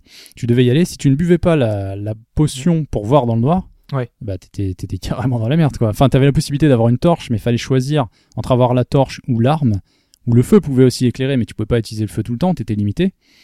Euh, du coup, c'était assez sympa de se dire, ok, bon, par contre, il fallait bien sûr chercher les bonnes, euh, les bonnes herbes, parce Ouais, qu'il y avait aussi pas mal de récoltes ça- à ce niveau-là. C'est fait partie un peu, c'est une partie intégrante et importante de The Witcher, c'est que ses, ses, ses composants pour ses potions, quoi. Voilà, parce que euh, le, le Witcher, le, le sorceleur, c'est quelqu'un qui a besoin de ses potions pour, euh, pour plein de choses. Et, euh, et donc, tu as tout ce côté alchimie. Euh, tu qui permet de créer les, les potions, toutes les potions qui sont issues aussi du bouquin. Le, le, euh, t'as le, je sais plus les noms exactement, le chat hurlant, enfin le- l'irlandais. Le l'hirondelle, ça. ouais, euh, l'hirondelle c'est pour la vie, le chahuan justement je crois que c'était pour le, la vue, euh, vue nocturne. Ouais. Euh, je sais plus, il y en a, y en a Enfin plein, voilà, tu mais- peux faire plein de concoctions comme ça. T'as, en fait, euh, quand tu montes ton personnage, tu peux choisir de monter justement les, la branche de la chimie. Alors j'ai jamais monté du coup, je sais pas trop euh, ce que ça change. Euh, dans, dans le 2, l'alchimie, bah, en fait, ce qui est marrant dans le 2, c'est que chaque, euh, branche hein. était relativement puissante. Voilà. En fait, au début, il y avait une voie principale, puisque c'était un peu la voie tuto, tutoriel. Et ensuite, il y avait attaque, donc c'était épée, c'était vraiment Voilà. le truc des bourrins. La magie, très très puissante à haut niveau, parce que ça, ça devenait des sorts de zone, c'est n'importe quoi. Et dans ma dernière partie, j'avais fait alchimie, et en fait, mais c'est hyper puissant aussi. vrai Parce que les potions sont tellement évoluées, tu augmentes ta barre de toxicité, parce que ce qu'il faut savoir, c'est Ouais, tu qu'on pas peut pas consommer tu énormément de potions, sinon, même pour lui, ça devient insupportable à gérer. Et euh, avec deux trois potions qui modifiaient les éléments que toi t'avais besoin, Mhm. mais t'étais hyper puissant quoi. Alors évidemment, elles avaient un, un timer, une potion pouvait durer 15, 10, 5, 9 minutes, ça dépend de, de Ouais, vos elles ont un options effet dans- limité, ouais. Et t'as des potions qui euh, régénèrent la santé, euh, qui te régénèrent, Voilà, régénèrent c'est ça. de trucs. Et en euh. fait, l'alchimie, c'était hyper puissant. Moi, je trouvais ça vraiment puissant. Tu le combinais avec un petit peu d'a- d'attaque euh, des épées pour, bien sûr, pouvoir résister face au combat. Pff, tu tenais sans problème. Et surtout Alors que, après, ça demandait plus de consommation. ouais, puisque plus d'objets. euh, si tu fais un combat, deux combats, et puis après pendant 10 minutes t'as rien, bon bah t'as perdu les effets, faudra recommencer quoi. ouais, c'est ça, c'est un petit peu le truc. euh, Il faut arriver à avoir toujours des, des- des- toujours sur soi euh, des potions, enfin en tout tout ce qu'il faut et qui est nécessaire. Avec inventaire limité, comme euh, on Voilà. parlait tout à l'heure du truc. et c'était très euh, frustrant d'avoir que, que, si tu veux, c'était 90 quoi, de, de poids euh, nécessaire, sachant qu'une arme en prenait déjà euh, 15, enfin euh, non pas 15, mais euh, 5 ou 6. Oui, c'est vrai à l'inverse ouais, de Dragon Age, c'est vrai que chaque objet avait son, son poids en fait.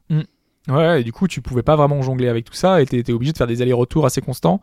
Euh, mais la zone n'était pas immense non plus. Donc, euh, du coup, euh, ça allait. Là, du coup, je me demande justement euh, comment ça va être géré dans un open world avec The Witcher 3. euh, la gestion du poids, a priori, elle est toujours, et moi, je trouve ça bien. Oui. Mais euh, du coup, il va y avoir des allers-retours qui vont être peut-être plus importants. Ou alors, il y a tellement de villages ou tellement de. de- je sais pas, Bah, on des- sait déjà qu'il y a un système de déplacement rapide, donc euh, pour vrai. ceux qui veulent l'utiliser, il y aura Mais moi qui ne veux pas l'utiliser, tu vois, euh, je me, pour rester vraiment immergé dans le monde et me dire, parce que ça c'est un une des choses que j'aime bien dans le bouquin et qui est, euh, enfin, qui est présente, c'est que les personnages, on voit le temps qu'ils mettent pour arriver d'un village à un autre. Ils disent oui, Oui. on a mis 4 jours de marche, on a mis 3 semaines en cheval.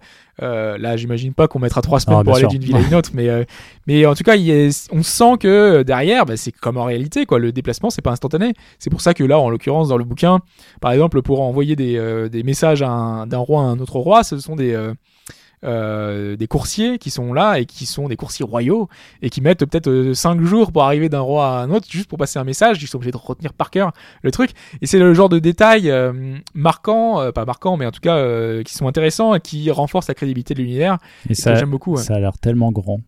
Et ça a l'air immense. Enfin, j'ai rien vu, j'ai rien voulu parce que ouais. Moi aussi, bah ouais, faut dire, c'est que ça, enfin, on moi en ça fait parle, mais on, s'est renseigné hein. vite fait, on s'est pas mal limité. Moi, ça fait deux mois que je regarde plus rien, mais vraiment, je une découverte totale.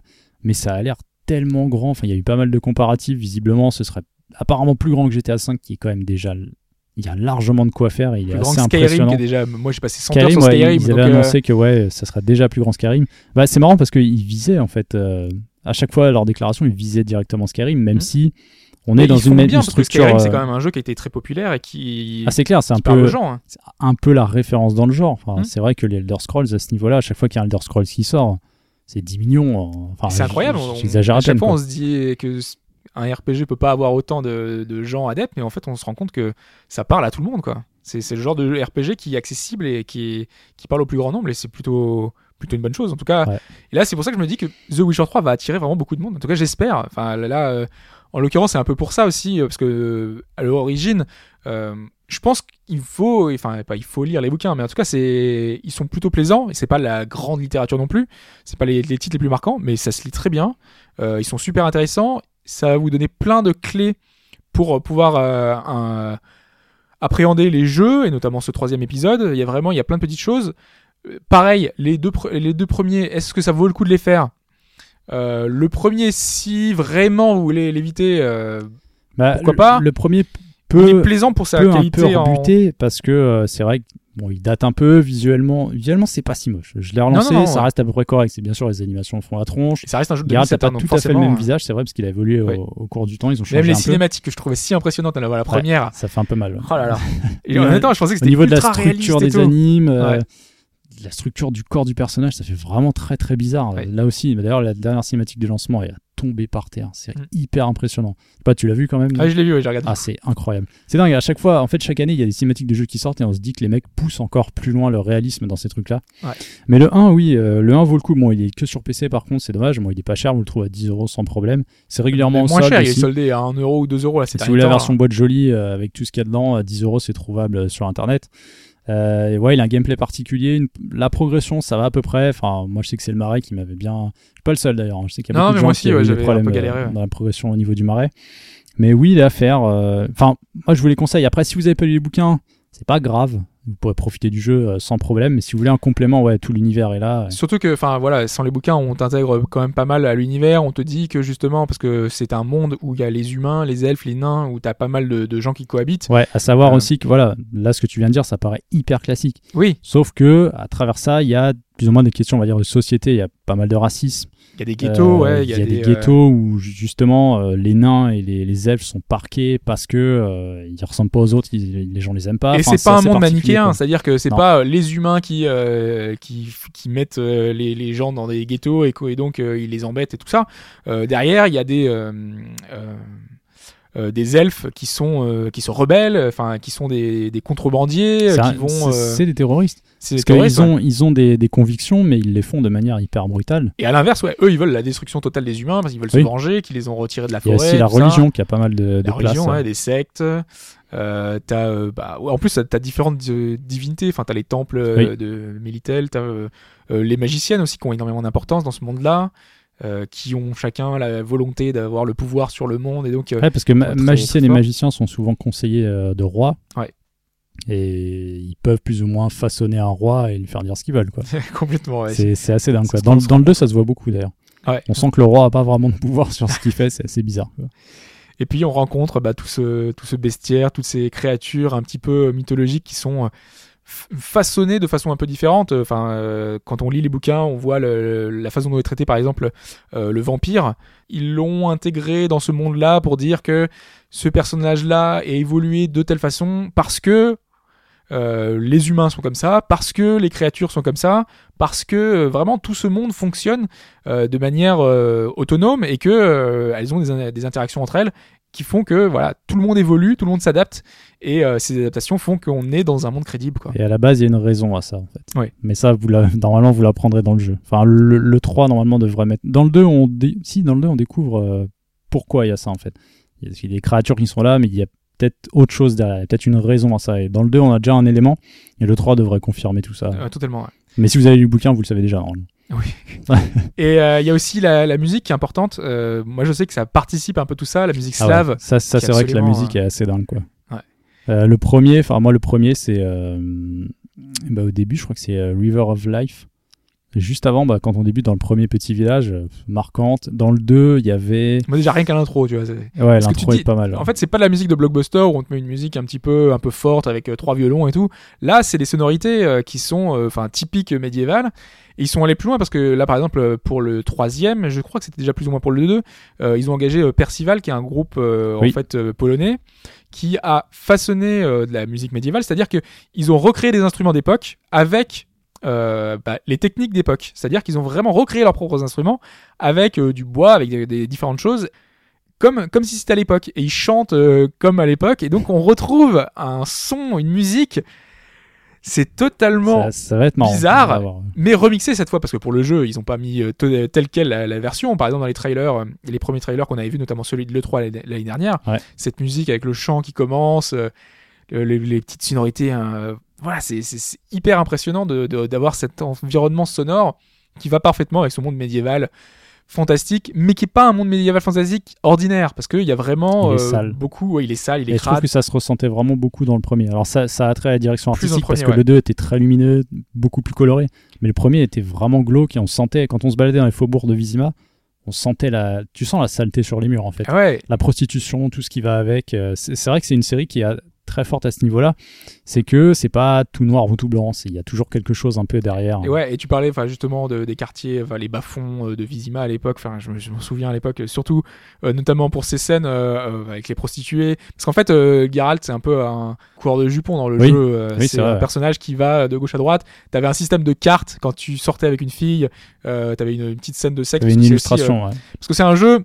À l'époque, on disait c'était un jeu mature parce que euh, tous les personnages disent des gros mots. Enfin, tu vois, ils sont, il y a des jurons tout le temps, euh, des jurons qui vont être euh, euh, adaptés en fonction du truc parce que les nains euh, sont très, Ouais, les nains sont très rudes. voilà, Euh, ils ont un vocabulaire fleuri, on va dire. Euh, ils ont tous, euh, voilà, ce, jeu-là est fait de façon à avoir euh, un, un esprit très adulte, une vision très adulte euh, du, du, du jeu. Enfin, adulte, euh, c'est encore pourri comme explication. J'aime pas ce terme. vrai que- Non, mais c'est pas évident de, de donner une maturité sur un titre, mais euh, parce que le 2 euh, allait peut-être un peu moins dans ce sens-là. Enfin, je veux dire, la plupart des scènes de sexe ou autres, c'était pas. Ça servait pas à grand chose, Non, quoi. On se c'était laissait la possibilité de le faire, mais c'est vrai que c'est peut-être un peu trop facile. Enfin, moi, j'espère que dans le 3, l'écriture sera encore meilleure, parce que j'appréciais déjà. euh, je pense qu'à ce niveau-là, je préfère peut-être le premier par rapport au 2. Mais. Le premier était plus classique, dans le, dans le côté RPG classique, avec euh, une histoire qui va du, du, du début à la fin, même si la fin était un peu particulière, on comprenait pas tout, euh, on n'avait pas tous les éléments aussi pour Oui, comprendre. aussi, donc, ouais. euh, Surtout la cinématique de fin, Ouais. qui laissait tout de suite supposer une suite. voilà, une fois que t'es accroché, t'attends ça, ouais, t'attends ça en chien. C'est c'est pas possible. complètement. Et euh, juste euh, euh, par rapport justement au bouquin, on a un tome 8 qui va arriver. Euh, le, le- un dernier tome qui n'était pas sorti chez nous, Euh, attends, hein. qui arrive le 29 mai. Oui, c'est euh, tome 8, exact. Ouais, c'est tome 8, ouais. La, sa- la saison des orages. C'est je ça. crois, ouais. Le bouquin. C'est une forme de spin-off, en fait. Ouais. C'est plus dans le cycle. Par contre- avant le sang des elfes, je crois. Ouais, mais par contre, ce que j'avais compris, c'était que dans The Witcher 3, parce qu'il est déjà sorti en Pologne, hein, le bouquin, Oui.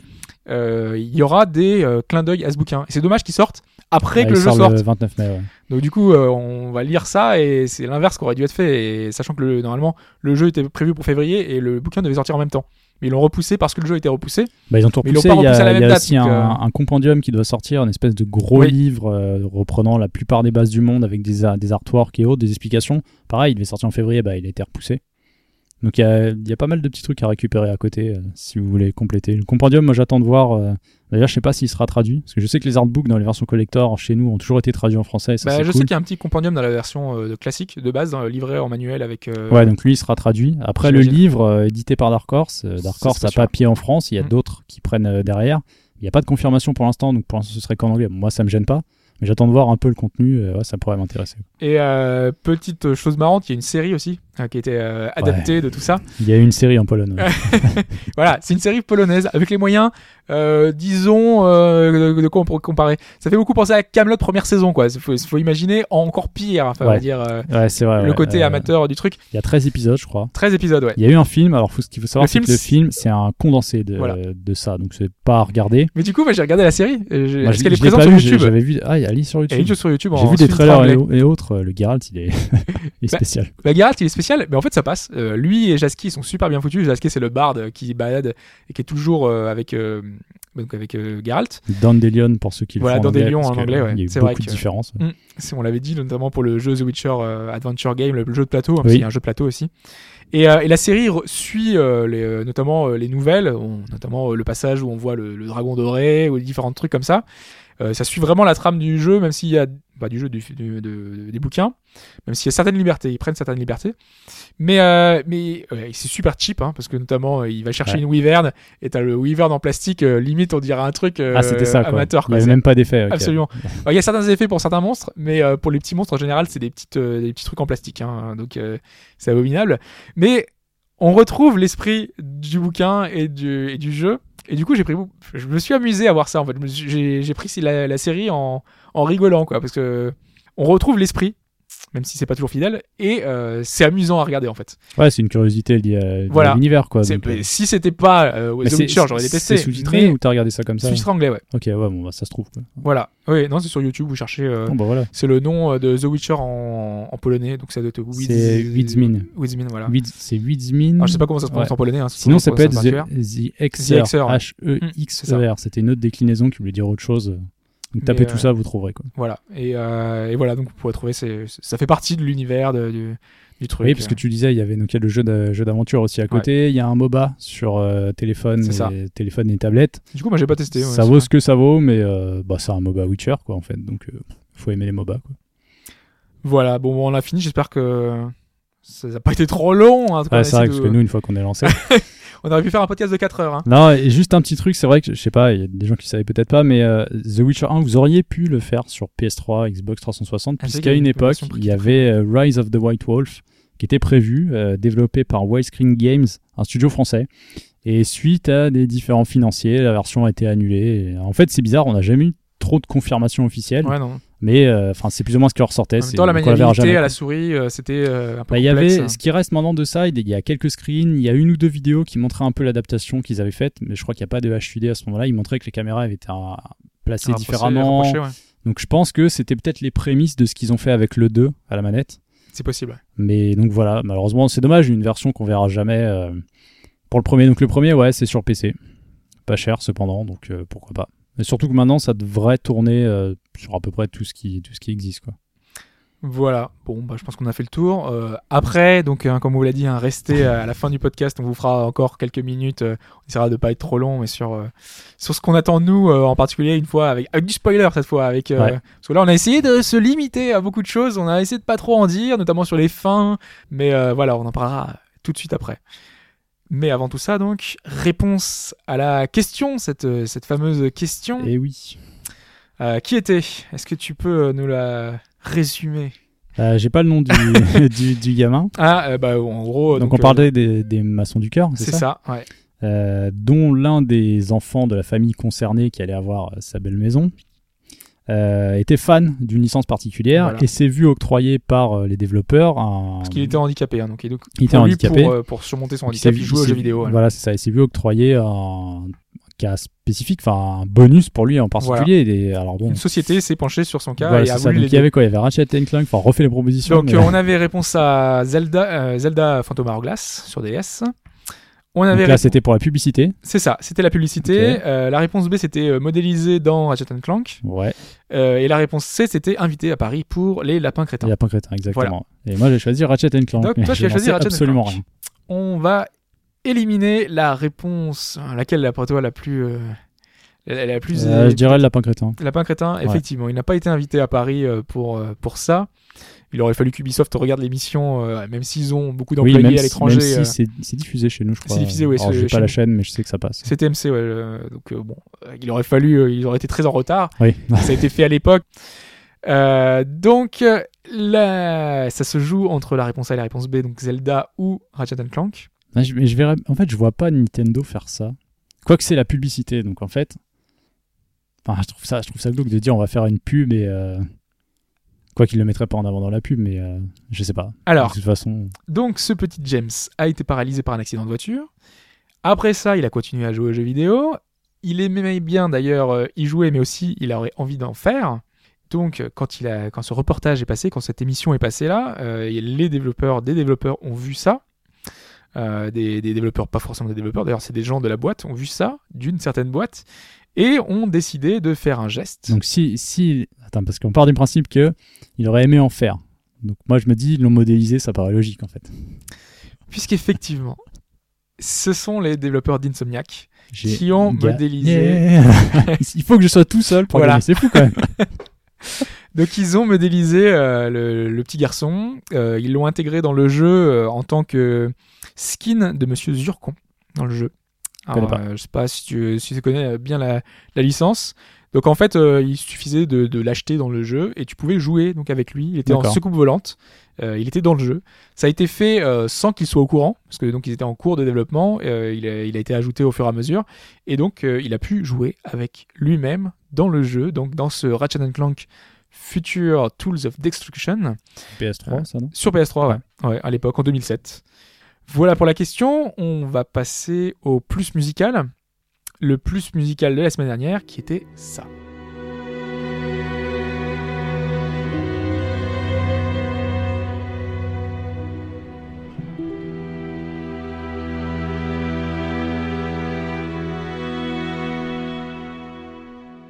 Et Shin avait dit que que je m'en irais si euh, les gens ne trouvaient pas. Oui, mais c'est lui qui l'a dit, c'est pas toi. voilà. On est en train de perdre Euh, tout le monde, faut arrêter. C'est ça. Et donc du coup, des gens ont répondu, en me di- en répondu à Shin, hein, parce que Shin m'a transféré les mails, en disant notamment euh, ultra fluide, qui disait euh, j'ai pas le temps de répondre d'habitude, mais là je réponds parce que euh, je ne veux pas que Hobbs. Faillot. donc merci ultra fluide, je, je te salue. Mais il a répondu Demon Souls et je suis désolé de te dire que Ah, c'était pas la bonne réponse. Là, on peut pas, ouais. Là, on c'est peut pas, pas accepter. Ça aurait été un, un- de dire un 2, un 3, un 4. Non.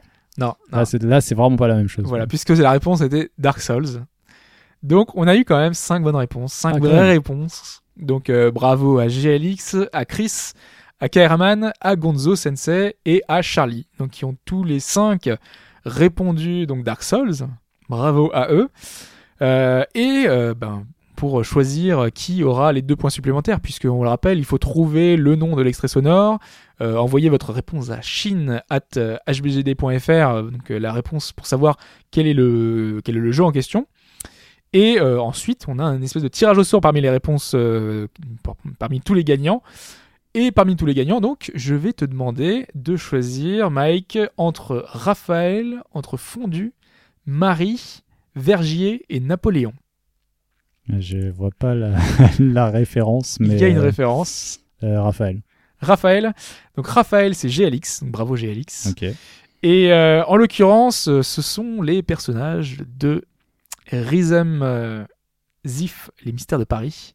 Ah, en ce plus, jeu de commencé celui-là. Je me rappelle pas du tout. En fait, Raphaël, c'était le héros, c'était Fantôme. Euh, Fondu, c'était son chien. Euh, Ah, exact, le nom ouais. terrible. Le chien Fondu. ouais. Euh, Marie, c'était la, violoni- la violoniste qui nous accompagne. Vergier, c'était l'inspecteur. Exactement. ouais. Et euh, Napoléon, c'était le chef des chevaliers diaboliques. toujours pas fini. C'était le je finisse un jour. Ouais, ouais, en plus, il est pas très long, hein, mais. Ouais, il était pas en non, non, il était pas incroyable, dommage. hein. Mais c'était sympa l'ambiance Paris, était le rythme. Donc, on va passer l'extrait de cette semaine.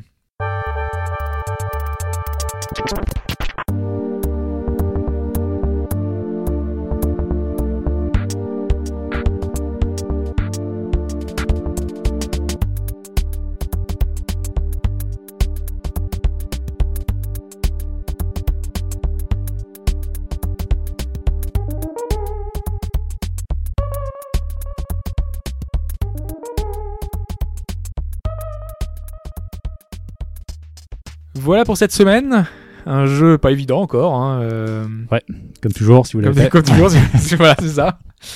Euh, vous donc, euh, si vous avez trouvé le nom du jeu dont est ici cette musique, vous envoyez votre réponse à shin s h i n at hbgd.fr. Euh, vous mettez le, donc, le nom du jeu, votre pseudo pour qu'on puisse vous retrouver et vous citer la semaine prochaine. Qu'est-ce qui reste à dire Euh, Bah, on en a terminé pour euh, pour cette semaine. On a Bah, terminé. comme d'hab, vous venez sur Voilà. les forums si vous en avez envie, bien sûr. Voilà. Venez débattre euh, de tout ce que vous voulez, tout ce qu'on a dit là. discuter un peu si on a il y a des choses que vous vouliez euh, Si on a fait des erreurs. réagir si on a fait des erreurs voilà n'hésitez pas hein, les débriefs servent pour ça la semaine suivante on se retrouve sur tous les réseaux sociaux sur Facebook sur Twitter sur euh, bah, sur iTunes aussi pour mettre des, des petites étoiles pour nous dire si les ça vous étoiles, plaît les ou pas commentaires qui vont avec aussi. les commentaires voilà n'hésitez pas à nous, nous remonter euh, des- des, Positifs comme choses négatifs, du moment que c'est constructif. Complètement. Moi j'ai dit. C'est bon. C'est ça. N'hésitez pas. Ne- on vous rappelle que dans quelques là après le générique, Ah oui, si vous restez, on va vous spoiler euh, euh, les deux jeux et peut-être euh, certains éléments de l'intrigue du bouquin. Donc euh, on vous dira quand c'est du bouquin. On va pas vous spoiler non plus totalement parce que Mike non plus n'a pas lu jusqu'au bout Pas encore. fini, ouais. Voilà, donc euh, je vais pas non plus le spoiler de moi qu'il est terminé. Pour les autres, eh ben on se quitte, on se dit à la semaine prochaine pour un thématique normalement, si tout se passe bien. Et puis bah donc ciao. Salut à tous.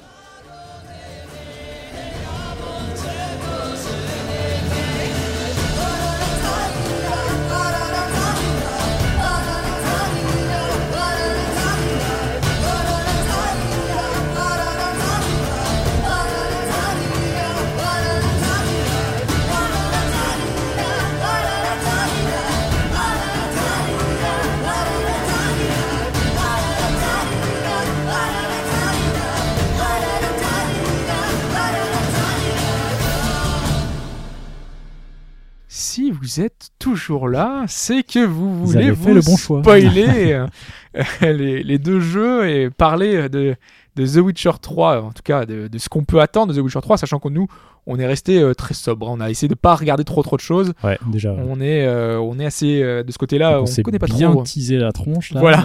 on Là, ces derniers temps, on là, n'en peut plus, on tient plus. complètement. Et donc, ce qu'on peut attendre de ce The Witcher 3, moi j'ai pris quelques notes, quelques petites choses comme ça euh, pour, euh, pour voir. Et notamment, la première chose, c'est l'importation de la sauvegarde donc, euh, de, Ouais. de The Witcher 2. C'est ça qui pour moi reste assez important parce qu'ils n'ont pas trop communiqué sur le sujet. Alors, déjà, toi, t'avais fait quel choix euh, dans, dans ta partie? Bah, moi j'ai quatre Tu- sauvegardes. donc. Alors, laquelle vas-tu garder? Et ben en fait, euh, je pense que je vais me baser sur une des sauvegardes de la version améliorée, puisqu'il y avait eu quelques petits quêtes, quêtes Ah, annexes Ça en plus. changé ça Euh, ça changeait pas grand chose, mais en fait, t'avais, euh, je crois que tu avais 4 heures de jeu supplémentaires. Donc dans le doute, je me dis, je vais peut-être l'intégrer dedans, mais vu que je, Je pense fait- pas qu'il y ait de choix suffisamment importants. Non, quoi. mais vu que je l'ai fait 4 fois, donc j'ai fait deux fois une voix que j'avais déjà fait, et deux fois une voix que j'avais déjà fait, donc j'ai fait les deux, deux voix ça, deux les fois. voix de Roche et de Yorvet. Exactement. Euh, mais du coup, je sais pas en fait. Euh, je pense. Alors attends, Roche, c'était. Bah, je pense que je vais faire Yorves parce que sur la première, j'avais été euh, de son côté. Ça me parlait plus le côté Moi, c'est ce que. Euh, Parce qu'en fait, moi, dans la première partie, dans le With the Witcher 1, j'avais déjà aidé euh, les Scoia'tael. Euh, je sais pas pourquoi, c'est juste parce que le côté Oui. faut les sauver, même si on se rendait compte vite fait que ils faisaient la contrebande et qu'ils étaient un petit peu, ouais, un petit peu, un petit peu fous. Mais c'est vrai que moi j'avais aidé les, du coup les elfes et j'ai continué dans le suivant avec la voix d'Yorvet. C'est vrai que je vais, je pense que je vais garder ce- cette sauvegarde là moi aussi parce que du coup après j'ai fait la, la voix de Roche, mais Roche il est assez anti- antipathique je trouve. Ouais. Donc Mais euh, il, est loyal en je fait. suis pas pressé de le euh, retrouver non plus quoi. Ah, ça va, moi j'aimais bien comme personnage, mais euh, ouais, faut voir. Faut voir parce que c'est vrai que c'est c'est des persos, pour le coup, est-ce qu'ils est-ce qu'ils seront là? Je pense que oui. Et moi, il y a un perso en particulier Yorvet je pense que oui. ouais. qui faisait suite un peu à tout ça. Euh, bah, c'est Saskia. Est-ce qu'on Oui. verra Ah Parce ça je. il y a un choix, il y a un choix hyper important avec elle en fait. Euh, attention, parce que de toute façon, on est dans la partie spoiler. Ouais, on a la partie je spoiler, on lâche peut le tout, dire. hein. je Ah lâche les. Il faut savoir ce- que Saskia est un dragon. Ouais. Et il arrive, parce qu'en fait, d'ailleurs, c'est un des éléments de The Witcher 2 qui est assez marrant. C'est qu'il y a un dragon qui se balade depuis quelques temps, on trouve ça bizarre, on se Dès le premier, pourquoi. dès le début en fait. Voilà. Dès que ça commence, on te dit quelqu'un a vu un dragon. euh, Saskia. Saskia, ah oui, c'est vrai, il attaque le château. Oui, c'est lui qui fout le Oui, feu. c'est lui qui fout ah le ouais, feu. j'avais j'avais oublié ce petit passage. Et euh, d'ailleurs, passage au début du jeu qui était assez chiant. Oui, j'ai tu, le. tu te le- brûles, tu sais pas pourquoi, enfin c'était un enfer. J'ai Et, recommencé 15 euh, fois ce passage avec le feu. Et en fait, dans, dans cette partie du jeu, on, se retrouve à ses côtés, on sait toujours pas qui elle est, il va se passer un petit élément et on découvre que c'est elle le dragon, parce que c'est Ouais. un peu bizarre, les dragons ont la particularité de, de se transformer, même de parler au final. Alors, elle est, en plus, elle est, elle est nommée comme étant la tueuse de dragons, parce que c'est elle qui est censée avoir vaincu. Oui, c'est vrai, puis il y a- y, des couleurs de dragons Ouais. qui sont devenues super rares, et euh, bah, dragon doré, je crois, qui est... euh, et Ouais, en le fonction rare, des... Et si je dis pas de bêtises, en fonction des types des dragons, certains ont justement cette capacité de parler, d'autres non. Enfin, c'est assez spécial, ils sont traqués. C'est Ouais. même pas finalement des prédateurs, c'est c'est eux les proies au final. Et il y a un choix assez important qui fait que euh, on la tue ou pas. Mais je sais même pas comment. euh, en, Ça, on se comment bat contre elle. comment on choisissait? Ouais, on se bat contre elle. En haut de Après, la elle tour, tombe sur un pic. C'est ça. Et Et- t'es pas obligé de. Enfin, du coup. Et euh, il me semble que euh, t'as un objet, je crois, qui. Ah, t'as un objet pour le. euh, il me semble qu'il y a un objet pour la.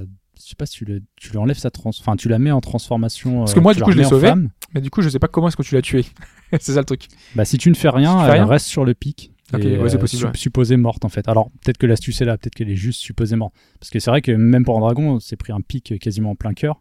Donc normalement, en tout cas, ouais, c'est un personnage intéressant, sachant qu'elle est en plus, elle est. euh, Elle guide tous les non-humains euh, dans, euh, Oui. dans la ville. C'est un, Euh, emblème ouais, pour. Ouais. Tous les gens sont avec elle, donc c'est vrai que ce côté-là. Après, il y a aussi le sort de. Avant d'arriver à l'étau, moi je sais que dans ma voie d'Yorvet, tu, devais, tu pouvais sauver une, une sorcière, une magicienne. Qui- Il y a des elfes, je crois, qui veulent l'attaquer, ou c'est des gardiens, je sais plus. c'est pas c'est pas celle qu'on découvre au début du jeu. Alors je me souviens plus trop, parce que je l'ai- j'ai juste revu la scène et je sais que je- on pouvait Ah c'est ah, c'est genre une petite quête annexe non? Ouais, une petite quête annexe. Ah oui. Je Toi, pense tu penses que, qu'un personnage euh, comme ça pourrait ouais, être. Parce euh, qu'on peut la laisser à son sort et. euh, ouais, remarque, ça, ça, pourrait déjà, être ça un, peut être euh, un clin d'œil parce que c'est pas un personnage principal, mais ça peut Non, être non, un clin oui, d'œil c'est pour un la suite. ouais. Parce qu'après, le vrai clin d'œil, Voilà, le, le vrai le vrai gros Leto, truc pour moi c'est Leto parce que Leto c'était le personnage euh, méchant principal en quelque sorte de l'épisode 2 qui avait assassiné le roi au tout début. Et donc, du coup, tu l'as, tu l'as sauvé, pas et sauvé du coup, moi, je l'avais sauvé en fait. Euh, mais j'ai mis du temps. Et en fait, j'ai trouvé que c'était hyper fort d'avoir fait ça. Parce que j'ai vraiment mis 5 minutes avant de me dire qu'est-ce que je fais? Parce que là, tu te doutes que. euh, mais en fait, attends, si je dis pas de bêtises, t'engages le combat et ensuite tu choisis. C'est ça, le combat se stoppe. Et à ce moment-là, tu te mets à parler avec lui. Euh, ouais. Et là, tu choisis, tu dis est-ce que, est-ce que non, ce que tu as fait c'est vraiment impardonnable, euh, bah, je vais mettre fin à tes jours. Ou alors la possibilité, c'est même lui qui te l'offre en quelque sorte. Il te dit tu me laisses, tu me laisses survivre, tu me reverras plus jamais. Ouais. Et je me suis dit finalement euh, c'est peut-être un, c'est peut-être des, des hommes d'honneur en fait. Enfin ils ont une certaine loyauté, ils ont un certain code. C'est les sorceleurs normalement. Donc C'est euh, sorceleur et, euh, et du coup j'ai vraiment j'ai vraiment pris du temps j'ai mis 5 minutes à me dire parce que je pensais à la suite je me suis dit dans, dans le troisième épisode est-ce qu'on le reverra? Est-ce que est-ce que ça va changer si je le tue? Est-ce qu'il en sera fait mention? Mais du coup est-ce qu'il enfin il sera mort Et moi, du coup, moi, c'était mon aventure et j'ai pas voulu aller dans cette démarche-là. Et donc, du coup, j'étais dans le côté un peu vengeance. euh, donc tu as tué donc, je l'ai tué. Ouais. J'ai testé donc euh, ça, sans ça, le c'est tuer. pas mal on aura Et c'est exactement la même fin. Enfin, c'est exactement le même truc. Après, Oui, c'est oui. juste euh, soit il part, soit il meurt. Donc, euh, t'as juste cette petite différence, ce petit. ils, ils boivent un coup je crois avant Et c'est- avant, ouais, la avant le choix Je crois que c'est avant le combat, je crois. Le, Ah, c'est avant le combat. Ouais, le, le coup. Mais euh, au final, ouais, c'est c'est juste ça, quoi. Il n'y a pas plus que ça. Mais je me suis dit, de toute façon, à quoi il pourrait bien me servir Enfin, je, je me suis presque pas posé la question, quoi. Je me suis posé après, une fois que je me suis dit, et si j'avais choisi l'autre l'autre camp, qu'est-ce que ça aurait fait? D'ailleurs, euh, l'école à laquelle il appartient, l'école de la Vipère, c'est que dans le jeu. Euh, J'ai découvert ça il y a pas très longtemps. C'est, euh, je pensais que c'était une des écoles principales euh, des sorceleurs dans l'univers. Ouais. En fait, non, elle a été créée que, que dans le jeu. Ok. Et à côté, c'est quoi? L'école du loup, école du griffon, école du chat. Ouais. Ouais, et oui, oui. D'ailleurs, on retrouve ces différents trucs dans le bouquin, hein, puisque. Bah, c'est, les trucs du bouquin à la base. Ouais, ça. non, complètement. ouais. L'école de la Vipère a été créée pour euh, le deuxième épisode. Et dans les, dans les choses aussi, euh, enfin, le côté aussi, euh, parce que normalement, Leto bosse pour Nilfgaard. Enfin, Nilfgaard, euh, Bah, il, il bosse pour, explique, euh, ouais. pour Emir Van Heimers, Ouais. je crois. Ouais, justement. en gros, il a foutu le bordel au En fait, nord. c'est ça, c'était son but. Ouais. C'était C'était, foutre la merde dans le nord en assassinant rois, le roi des Mavend. C'est la cinématique d'introduction du 2. c'est ça. L'autre roi. Bah, à la fin du c'est 1, déjà, normalement, ils avaient failli le buter. Enfin, ils avaient. euh, C'était Foltest, ouais. Ouais, c'était Foltest. C'était déjà. justement, euh, c'est ce qu'on devinait en fait. C'était le clin d'œil. C'était le, le petit truc euh, qui donnait envie d'avoir une suite, c'est qu'à la fin, quand euh, bah, le, Geralt se faisait payer par Foltest, euh, il y a, il se rendait compte qu'il y a un personnage qui venait d'infiltrer le château. Il, il le sauve, il sauve, ouais, il sauve Foltest de justesse, tue le personnage, et en enlevant le masque, il se rend compte qu'il a des yeux. Parce que enfin, les sorceleurs, ont, dû à leur mutation, ont des yeux qui ressemblent à des yeux de chat en fait. Et il se rendait compte qu'il avait des yeux de chat. Et toi, là, quand tu vois ça, tu te dis, c'est pas possible. Plus, Pourquoi un sorceleur s'en prendrait à un Ouais. roi en fait? Et c'est là que dans le 2 on comprend le truc. Et d'ailleurs au bout de une ou deux heures de jeu, bah Foltest cette fois, il peut pas Ouais, y passer quoi. ouais. D'ailleurs la scène est assez, euh, assez violente. Même la scène d'intro Bah, cinématique, ouais. elle est Direct, hyper tu violente. te mets quoi. dans le, dans le truc. hein. Hyper classe mais hyper violente. En plus, il s'y prend plusieurs fois pour euh, ah lui couper la tête. Deux coups pour lui trancher la tête. horrible. Ah, complètement. Après, on parlait justement de, de Nilfgaard, euh, ce côté, parce que là, on sait à la fin la cinématique qui a été rajoutée dans le 2. En tout cas, moi, je m'en souvenais pas avoir vu, en tout cas. non, bah ça c'est une ver- ça c'était la cinématique pour la version améliorée. Ok. Parce que avant. donc on nous montre, on nous dit euh, oui, donc euh, euh, le, le, le Nord euh, se partageait euh, le- les royaumes du centre là, et que bah, Nilfgaard s'apprêtait à attaquer et que justement on les voyait euh, attaquer au Nord, parce que de toute façon ils avaient totalement été euh, les rois du Nord. euh, ils étaient en ce moment euh, un peu en galère, beaucoup, quoi. Enfin ouais. voilà, il restait plus grand monde et les royaumes étaient désorganisés. Il a le temps de se réorganiser. euh, Nilfgaard aurait le temps d'avancer, sachant que Nilfgaard, normalement, par rapport au bouquin, euh, il y a eu une espèce de, de grande guerre qui fait qu'il y a eu énormément de morts. Euh, donc euh, normalement, c'était euh, la paix euh, un peu obligatoire parce qu'il y avait eu des- énormément de morts et donc ils avaient plus grand monde. Donc là, entre pendant ces 5 ans, Nilfgaard a su se préparer, a dû euh, vraiment faire que euh, il puis puisse, l'empereur a l'air vraiment puissant. Ouais, complètement. Bah, alors, en tout cas, c'est le- l'empereur le, plus belliqueux qui est Ouais, dans, cette, euh, dans cet univers, quoi. Et je me demande justement par rapport à ça, euh, comment ça va être retranscrit? Parce que dans le bouquin, souvent, euh, t'as la guerre qui est où tu vois les avancées, on sait pas trop où est-ce qu'on est dans le front, Oui, euh, avec euh, le fait est-ce que Nilfgaard est arrivé jusqu'à cette ville-là, est-ce que euh, les les, euh, les Témériens etc ont réussi à repousser euh, l'envahisseur? Et toujours, tu as cette question où tu vois des villages qui sont brûlés. Est-ce qu'on va retrouver ça dans le jeu? Et moi, je me pose la question est-ce qu'on va pouvoir voir dans le jeu ça pourrait être intéressant en, fonction du scénario? Une évolution en fonction du scénario. Voilà, une évolution de la Bah, map. c'est c'est vrai que c'était promis au niveau de tes choix. euh, je pense que c'est une possibilité. Parce que c'est- ça ça- doit être assez À complexe la à limite, mettre en ça, place. par- ça paraît à très logique. place, mais- Euh, admettons, euh, un village est en train de se faire attaquer. Admettons, il y a deux villages qui sont attaqués. Ouais. Tu pourras pas sauver les deux. Si t'en choisis qu'un et que tu te rends compte que c'est une des armées qui a marché sur l'autre, euh, ça pourrait avoir un impact plus tard en fait. Ouais, mais je me demande comment est-ce pas gérer ça. Par exemple, une armée, euh, normalement, euh, t'as beau t'appeler Gérald, tu vas pas pouvoir la repousser tout seul. Ah non, c'est clair. Donc, euh, ça va être euh, assez compliqué de gérer non plus Bah, des, des armées sur la truc. Ouais, Il a quand même deux potes magiciens. c'est vrai. Si on se balade avec Siri. D'ailleurs, ouais, bon, j'ai cru voir qu'on pouvait jouer Siri, mais je me demande si elle va pouvoir nous accompagner aussi. Genre je, de choses. bah, je pense que oui, parce que sur les euh, screens, on voit- enfin pas sur les screens, mais le sur tout l'artwork. premier artwork, artwork, en fait, moi ça m'avait déclenché un truc. Ouais. C'est que justement, on voyait Geralt sur son cheval et on voyait un, un autre personnage d'apparence un peu plus, un peu plus fine, un peu plus petite, enfin plus petit parce que on savait pas si c'était une femme en fait, et avec une mèche de cheveux blancs qui dépassait. Et pour moi, ça ne pouvait être qu'elle parce qu'on ne l'a pas vue jusque là. Elle était teasée comme ça, ça me paraissait tellement évident. Et en fait, oui, euh, ça, enfin, ça confirme que c'était bien elle. Donc si l'artwork de base, l'idée est respectée, ouais, je- pense que oui, les deux, euh, de toute façon, c'est sa fille adoptive. Ouais, mais donc. Donc euh, euh, c'est obligatoire, je pense qu'ils soient au moins ensemble. Après, comment ça se jouera quand on la contrôlera, ça je suis aussi très curieux de voir. a priori, elle a un gameplay différent. Ouais, ça sera plus court apparemment, mais il y aura des phases avec elle. Ouais, et j'imagine que ce seront des flashbacks, hein, parce qu'on l'a vu petite, on a vu des choses un peu, un peu Ouais, différentes. ça, ça c'est con, j'aurais voulu ne pas le savoir, mais bon, Ouais, malheureusement, des fois, Twitter, euh, Ouais, c'est ouais. c'est c'est pas évident C'est à, le genre de choses que, tu peux pas, que tu peux pas éviter. Après, tu as aussi le, le côté, moi, que, que je me pose la question, parce que donc Siri a des pouvoirs un peu, un peu spéciaux. Et euh, tout ce qui est, notamment avec le dernier bouquin, euh, il y a des choses qu'elle fait et des, des gens qu'elle voit euh, grâce à ses pouvoirs. Et je me demande comment ça va être intégré dans le jeu. Parce qu'elle a, euh, elle fait des choses qui sont pas normales par rapport au monde dans lequel elle est. Tu veux dire en- au système, au système de jeu? Ouais, dans le système de jeu. Est-ce que ça, ça peut Ça avoir serait des trop impacts? puissant si on avait ça? Donc du coup, je me demande euh, comment ça va être intégré euh, dans le. Ce sera peut-être, ce sera peut-être pas, ça, ça pas y sera, mais peut-être pas dans les phases qu'on contrôle. C'est pas forcément puissant, en fait. c'est dans le, dans le sens où euh, elle peut voir des choses que, qui sont pas dans le monde défini sur la carte. Quoi. Oui, oui, mais je sais. Voilà. Ah Donc, oui, euh, mais, mais je sais à peu près ce que c'est. donc du coup, tu te dis, c'est bizarre. Et notamment avec tout ce qui est le côté euh, chasse sauvage, euh, du coup, je, je suis intrigué par tout ça et toutes les implications que Ah, ça parce va, que- il ah, va y avoir. Parce que la chasse sauvage, elle est pas, pas humaine, quoi. Voilà, c'est Enfin, c'est, bah, expliqué façon, attention, dans The Witcher 2. Ils te disent que c'est dans The Witcher un 2, c'est elfe qu'en qui fait- ne vient pas de ce monde-là. Voilà, c'est ça. C'est dit clairement dans une Il y, a, cinématique. il y a une raison euh, à ça, c'est que, euh, attends, je me rappelle plus exactement.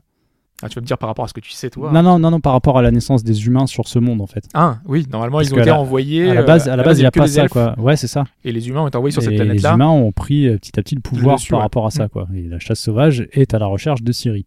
Et il y a une raison à ça, justement. Voilà, euh, qu'on connaît dans le dernier bouquin. voilà. Enfin, moi, je, je crois que je le sais aussi. J'ai pas tous les détails, mais je sais pourquoi. Enfin, si. C'est quand même très alambiqué, hein, je, je te le dis tout de suite. Hein, c'est ouais, très mais- particulier. Bah, ça me rappelle. euh, je, vais, je vais essayer. On, est, on a beau être en zone spoiler, je vais essayer de pas trop en donner quand même. Mais si vous avez fait le premier et que vous vous souvenez du personnage d'Alvin, Oui. vous verrez. Enfin, enfin, il y aura, il y aura un élément de réponse par rapport à ça, quoi. Enfin, ça vous donne une petite indication de qui peut être Siri. Non, puis en plus, il y a toute le- le- la prophétie qui est en marche. Moi, justement, il y a ça qui m'intéresse. Euh, J'avais parlé de, de parallèle avec Game of Thrones. Souvent, ils te disent pas Winter is coming, mais presque. Parce que normalement, c'est Oui. censé. Le monde est censé être plongé dans la glace. euh, et on avait des indices par rapport à ça dans le premier The Witcher, où à la, à fin, la fin, la fin du voilà, t'étais dans un truc glacé. Parce qu'en fait, t'es pas du tout à l'endroit où tu dois être. Ouais. Enfin, à un moment donné, tu te retrouves téléporté, euh, je ne sais plus où. Et, On comprend pas trop. Moi, j'ai rien compris. Alors, là, je ouais. sais pas qui c'est exactement de la, de la traque sauvage, parce qu'ils l'ont traduit en traque sauvage. Ouais. Ouais, il y avait eu un débat là-dessus, enfin chasse sauvage, traque sauvage, au final on s'en fout, c'est des méchants.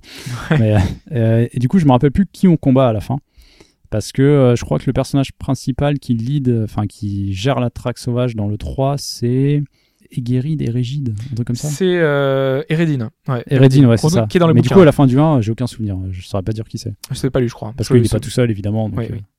Ouais, parce que normalement, ils viennent, les- la, traque- enfin, la, la chasse sauvage, dans la légende, et qui se retrouve n'être pas vrai en fait, euh, c'est un, un synonyme de guerre en fait. Quand on voit la, la, la- euh, la chasse sauvage, euh, c'est donc des, des, des, des fantômes, Oui parce, ou moins. que, oui, parce que pour eux, c'est ça en fait. C'est que quand Les ils, cavaliers. ils voient des fantômes, euh, les cavaliers fantômes, et pour eux, c'est synonyme des mauvais présages. précurseur ouais, de mauvais présages. Parce Ça- que normalement, ça ils enlèvent des gens. que ça, quoi. Ouais, c'est Ils ça. enlèvent des humains, Mais pas sans raison, normalement. uniquement des humains d'ailleurs, Oui. euh, et euh, il se passe des, des choses étranges. Et donc justement cette, chasse sauvage, et après Gérald, hein, dans le- on le voit dans le 2, euh, c'est le début du jeu, c'est la première cinématique Oui, qu'on voit, il marche dans la forêt, on sait qu'il y a quelque chose qui pourchasse, et on apprend que c'est finalement Gérald qui est, qui est pourchassé.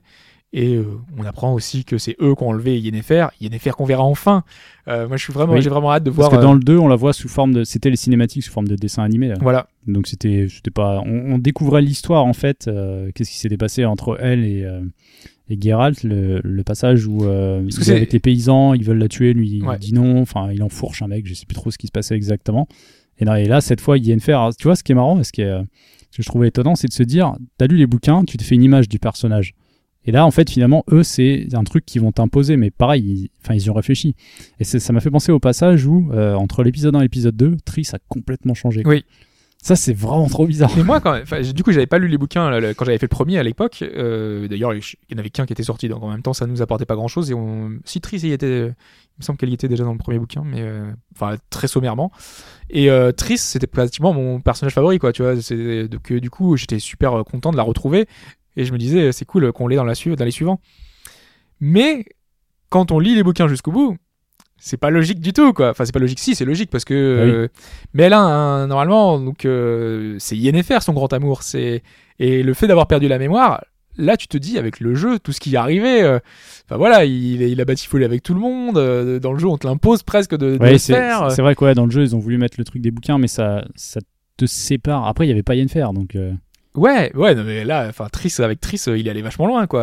Donc, Oui. suivant tes choix, d'ailleurs, t'étais pas obligé d'ailleurs d'être euh, Ouais. avec Triss. Tu pouvais. euh, d'ailleurs, c'était pensé spécialement pour ceux qui avaient les bouquins. hein, Ne, ne, ne céder bah, à le- aucune avance. Le passage dans la caverne avec les roses, Ouais. tu peux complètement le zapper. euh, ouais, T'es pas complètement. obligé d'y aller. Et puis après, tu, tu, parce qu'en fait, tu déclenches une autre quête à ce moment-là et du coup, tu peux plus jamais y retourner. Mais euh, oui, ça fait partie des choix. Mais Yennefer, normalement, est vachement jalouse de Triss. Donc là, Ouais. quand ils vont se retrouver, sachant qu'on sait qu'ils vont se retrouver et qu'il y a les deux, on voit notamment sur certains. Tu imagines la scène est hyper explosive. Quoi. Surtout ouais. qu'elle est hyper dangereuse. Donc, euh, Mm.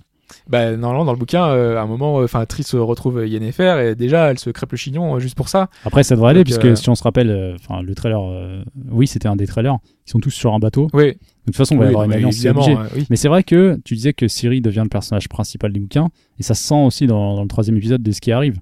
Parce Tout que ce qui a été tout fait le monde est à la recherche d'elle. hein. Mm. Ce qu'il faut savoir, c'est que Geralt la cherche, Yennefer, Triss y sont aussi, la traque sauvage viennent la chercher, et euh, l'empereur. L'empereur parce que euh, alors je sais plus pourquoi c'est c'est pas plus ou moins sa hein non mais c'est pas plus ou moins sa fille euh, Bah, en fait, elle est, détournée euh, elle est reine de, Sintra. Ouais, voilà ça le lion de Sintra qui- reine- fille de Pavetta et je Voilà. ne sais plus qui et de Denis, hein, le, Ouais, chevalier hérisson. Hérisson ouais, exactement Euh, Parce que c'est très, vous allez très rien important. comprendre Voilà. mais il faut avoir suivi les, les bouquins. et oui euh, donc en fait il y a ça il y avait le massacre de Sintra de sa famille Voilà. Les rêves qu'elle faisait un peu bizarres dans le désert d'ailleurs le passage avec le désert était un peu Mais euh, il est génial ce passage. Avec la licorne. Je veux une licorne dans... mais ouais mais tu vois le problème c'est- enfin le problème avec petit cheval. je me pose encore la question de savoir si la licorne ça existe réellement dans, dans l'univers du Witcher en fait Lis le dernier bouquin. D'accord. Parce que, parce que le truc, c'est que tu sais, elle est, dans, énorme. elle est dans le désert, C'est énorme. elle est complètement assoiffée, et Mm. tu dis, oh, c'est un mirage, quoi. C'est obligé. Bon, aura- je pense qu'il y aura des réponses dans le Lis Witcher le 3, dernier c'est obligé. Lis Ah, juste le dernier temps. bouquin par Ah, mais rapport. j'ai pas le temps, je vais me lancer dans le 3, c'est bon. Il faut le, le- Il reste deux jours, tu le lis en deux jours. Ah, ça va être dur. Non, mais parce que moi, je suis à la fin du 4, là. Ouais. Il me reste 5, 6, 5, 6, 7. 7. Ouais, C'est trop long. ouais c'est vrai que ça fait beaucoup. C'est trop long. Mais, euh, mais ouais. Mais du coup, euh, il y a vraiment beaucoup de réponses et beaucoup de choses qui, qui font écho à tout ça et qui font que. Ah non, mais je le Wow. dirai, de toute façon, je les finirai, c'est clair. Ouais. Par rapport à, à des choses qu'on a vues dans les précédents jeux et tout, ça t'éclaire et tu te dis, ah putain, c'est vrai qu'il y avait ça, il y avait ça. Et, euh, et vraiment, tout est fait pour l'arrivée de Siri. Et je, je, je me demande justement, parce que là, la- l'aventure, enfin, j'ai vraiment quasiment, euh, je me suis quasiment rien spoilé, donc je sais pas vraiment comment ça va se passer. Mais a priori, le départ, le point de, dé- enfin, le point de départ, c'est retrouver Yennefer, puisque a priori, elle a été enlevée, donc. euh, Euh, oui, bah ça c'est mis d'entrée de jeu avec. Bah, Est-ce que tu as vu la cinématique euh, bah, d'introduction en, en CGI non. Celle qu'ils ont dévoilée il y a très longtemps. Hein, Tu l'as pas vu Je crois pas. Avec un corbeau, avec. Ah, euh, si, si, j'ai vu ça là, ouais. Si, Ouais. tu l'as vu. Ouais. Donc on voit, on voit Yennefer. En fait. Oui, on la voit, ouais. Oui, voilà. Et ben en fait, c'est c'est vraiment la cinématique d'intro. C'est il Ah, la le- piste, Ok. il la cherche. Enfin, visiblement, le début du jeu serait ça, c'est de, de pister Yennefer, la retrouver assez Parce que rapidement. quoi. moi, je- j'imaginais que c'était, euh, enfin, le début du jeu, ce serait, euh, enfin, Gérald qui arriverait auprès de d'Emir, donc le- l'empereur de Nilfgaard, et qui lui disent euh, Ciri a réapparu, et donc du coup, euh. Gérald qui se met à la rechercher dans tout. euh, Ouais, mais avant peut-être retrouver Yennefer. Ouais, mais sachant que normalement, euh, la traque sauvage a pris Yennefer pour attirer Ciri. Euh, donc normalement, ça me paraîtrait pas logique qu'on trouve Yennefer avant, avant Ciri. Parce que, Parce que pour moi, c'est un piège. Au début du jeu, Yennefer est déjà capturé par. euh, Ouais, ouais, elle est capturée là déjà. Là, euh, tout ce qu'on a fait. En fait, c'est le début de l'aventure. Quand Gérald apparaît, c'est parce que Yennefer a été euh, capturé. Tu sais, il a échangé sa vie contre Yennefer. Il y a le Oui, truc, l'histoire. oui, oui. C'est comme s'il avait vendu son âme au diable. Voilà, Oui, c'est ça. ouais. Et euh, Yennefer est parti. Et donc, lui, normalement, il est censé la retrouver. et, euh, parce quand il retrouve la mémoire, il se dit Ah oui, c'est vrai, il faut que je retrouve Yennefer. Et ça, c'est le point de départ, normalement. Et normalement, de Ciri devrait s'inquiéter parce que Yennefer a disparu. Et donc, du coup, c'est plus ou moins un piège pour pouvoir la retrouver. Et du coup, ça me paraîtrait le- pas, pas logique qu'on retrouve Yennefer avant, mais peut-être que si. Et du coup, il y, a- il y a un moyen Mais il y avait un une, euh, la vidéo de gameplay qui, avait, qui faisait 30 minutes, je crois, de Ouais, 3 moi, j'ai pas trop 2014. regardé. hein, Il y avait Siri dedans en fait. Ça, donne, ça donnait un petit élément, mais alors pareil, est-ce que cet élément il est au, au début quand tu la rencontres ou est-ce que c'est entre deux et qu'il s'est passé quelque chose? En tout cas, oui, elle avait l'air assez mal en point. quoi. Enfin voilà. On a Pas mal de de choses. ouais, il y a pas mal de euh, persos. Je repense à un perso du, du premier épisode, c'était Shani. Oui. Euh, on l'a pas revu dans le 2. Est-ce que c'est un perso qu'on pourrait revoir dans le 3, même Ouais. en clin d'œil, tu vois Il y a pas mal de trucs. C'est vrai que Bah, après, Shani, ça fait euh, pas mal appel au fanservice, mais Ouais, bah, par exemple, elle est dans, elle est dans, oui, dans les bouquins en fait, euh, dans les derniers Oui. bouquins. euh, Enfin, quand elle est, euh, elle aide tout le monde sur- dans la guerre parce qu'elle est, euh, elle est là pour soigner et tout. oui, c'est euh. une infirmière, oui, médecin. Ouais, c'est une infirmière. ouais. ouais, Ouais, c'est bah, c'est comme dans le jeu, hein, où elle aide tout le monde dans le dans l'église et tout. euh. Ah, le passage non, ouais, de l'autopsie qu'on fait avec Ouais. elle, ouais, aussi. ouais. C'est vrai. Oui, c'est vrai que le, le jeu, ça fait tellement loin. Les, euh, trucs qui reviennent, ouais, non, Ouais. mais c'est pas mal. Et les Ouais. monstres aussi, le bestiaire. J'ai hâte de voir Ouais. le bestiaire. Il y a Bah, pas je- mal de choses qu'on connaît. Il y aura des nouveaux monstres. Ouais, je me demande du coup, euh, parce que y a, ils ont déjà fait beaucoup, euh, on a déjà vu beaucoup de monstres du bouquin. Je crois pas qu'on a vu, enfin, il y en a beaucoup qu'on ait, qu'on ait raté. Après, moi, il y en a que j'ai peut-être pas encore lu dans les bouquins, mais. euh, Ouais, mais je vais pas souvenir non plus. mais il y avait, y un des monstres des premiers screens, une espèce de cerf géant. Ah oui, ouais, qui tous Euh, les, même bipède les visuels, les, Ouais, les arts. ouais. Je sais pas du tout. Ça, faut- par rapport ça au bouquin, moi, ça me dit Il y a rien du tout. Les hein. loups, il y a les, il y a les wyverns, bien sûr. Euh, bah quoi, Striche peut-être, les Brooks, les ghouls, enfin tout ce qu'on aura déjà, Ouais. plus les nouveaux. Je, je sais pas s'ils n'ont pas annoncé 40 ou 50 monstres différents. Enfin, il y aura de quoi faire parce que il y aura aussi ces missions de, de chasse et de track. Ouais. Et ça, ça peut être pas mal. Voir comment ça va se passer, mais ça peut être chouette. Ouais, complètement. Ah, beaucoup, ouais, beaucoup de promesses quand même. Putain, grosse attente. Enfin, La grosse, grosse attente. Là. Vous qui nous semaine, écoutez, je ne sais pas quand vous nous écoutez, mais là, on vous met le podcast le plus tôt possible pour que justement ça vous fasse un Ouais, peu un préambule voilà, au c'est jeu. ça, c'était le but, c'était de vous faire une sorte de, quand même de petit préambule, euh, de vous introduire un peu à l'univers, parce qu'évidemment, on reparlera de The Witcher 3. On va se laisser le temps de le faire. euh, Voilà. euh, Au déjà, moins la semaine semaines. prochaine, c'est un thématique. Au moins deux semaines, ouais. Et après, on verra ce qu'il en est. Mais oui, on vous en reparlera. Surtout, on sera peut-être pas les seuls d'ailleurs. hein, Parce Ouais. que vu qu'il est disponible sur les autres consoles, Chine, j'avais cru comprendre que peut-être ça pouvait l'intéresser. Faut voir. On sera peut-être. euh, et ça sera justement intéressant, euh, je pense, d'avoir des avis de gens qui ne connaissent pas la licence et voir si l'introduction à cet univers, euh, ces projets, a réussi avec son troisième épisode. Parce que, faut être honnête, il est, agui- enfin, il est attirant visuellement déjà. Il y a pas mal de trucs, pas mal de Euh, promesses. visuellement, et, ouais, c'est. et Et surtout, c'est la- la, de patte gens, graphique euh, avec ce côté très coloré euh, qui, qui ressort et qui est un peu unique. hein, Donc, Ouais. euh, ça va donner envie normalement à, à beaucoup de monde et je pense qu'il va faire un carton et j'espère qu'il fera un carton parce bah, que, j'espère pour eux ouais, que ça puisse parce que rentabiliser des, tout ça. des, et- des triple A comme ça, euh, enfin, ouais, on en c'est que, c'est que leur troisième jeu. Ouais, bah ouais. C'est, ça reste assez impressionnant de voir à quel niveau ils ont réussi à se hisser en seulement. Eh bah. 7 ans. 2007. Enfin, ils bossent dessus depuis euh, bien plus avant, mais ouais, depuis 2007, le premier épisode, quoi. Ouais. Du coup, bah, on va se quitter, on va se quitter là-dessus. Bah ouais, après, on verra. Il y aura des, sûrement des échanges sur le forum. Moi, j'ai fait ça, toi, t'as fait ça. Ah ouais, complètement, ouais. Puis Au fur et à mesure de notre avancée, on verra. euh, Voilà, c'est un peu dommage du coup. J'hésite à me à prendre la voix de Roche euh, juste pour changer et avoir euh, les deux points de vue, mais c'est vrai que moi j'avais choisi la voix d'Urvet, donc du coup je pense que je vais garder la voix d'Urvet. mais tu vois, Mais parce euh, qu'il y a ce principe de, de deux voix. Mais je vais déjà le finir une fois et je me dis, est-ce qu'il y a vraiment des changements importants? Est-ce que je si vais le t'as 100 refaire heures, une tu vas pas le refaire quoi. Bah, mais tu sais, l'autre, je l'ai fait quatre fois, quoi. Bon, il était moins long. mais il était mais, beaucoup euh, moins long, il était presque fait exprès pour que tu puisses le refaire. euh. Oui, c'est vrai. C'est vrai que vu comme ça, mais là, ça va être difficile de le refaire. hein. Parce que Ah surtout oui. qu'il y aura d'autres titres qui arriveront derrière. Ah ouais, euh, peut-être qu'à une période calme, je vais me dire, allez, je me relance. Et puis, il y aura aussi des DLC qui viendront. Oui, Moi, je, je vais y passer. c'est obligé. les DLC. Enfin, je- Ça, ça s'annonce énorme. Non mais parce que les, les DLC, enfin, parlent de périodes du bouquin, euh, moi que j'ai trouvé intéressante, notamment Toussaint.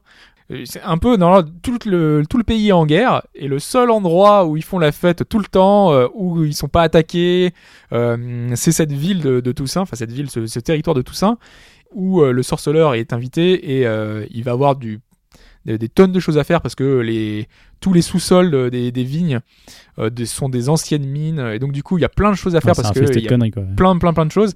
Et donc ils annoncent 20 heures de durée de vie juste sur ce ter- territoire là ça peut être énorme quoi. Il y a ce côté là qui peut être super plaisant et euh, moi je suis, je suis super impatient de pouvoir faire le DLC juste pour ça ils ont réussi à m'attirer avec ce, ce truc là c'est un peu dommage que ce soit pas dans le jeu original parce Ouais. que là on est vraiment dans le côté Le, euh, seul, le seul truc qu'on peut se dire, on va se consoler avec l'annonce d'un DLC euh, aussitôt, c'est de se dire que ce sera des vraies extensions.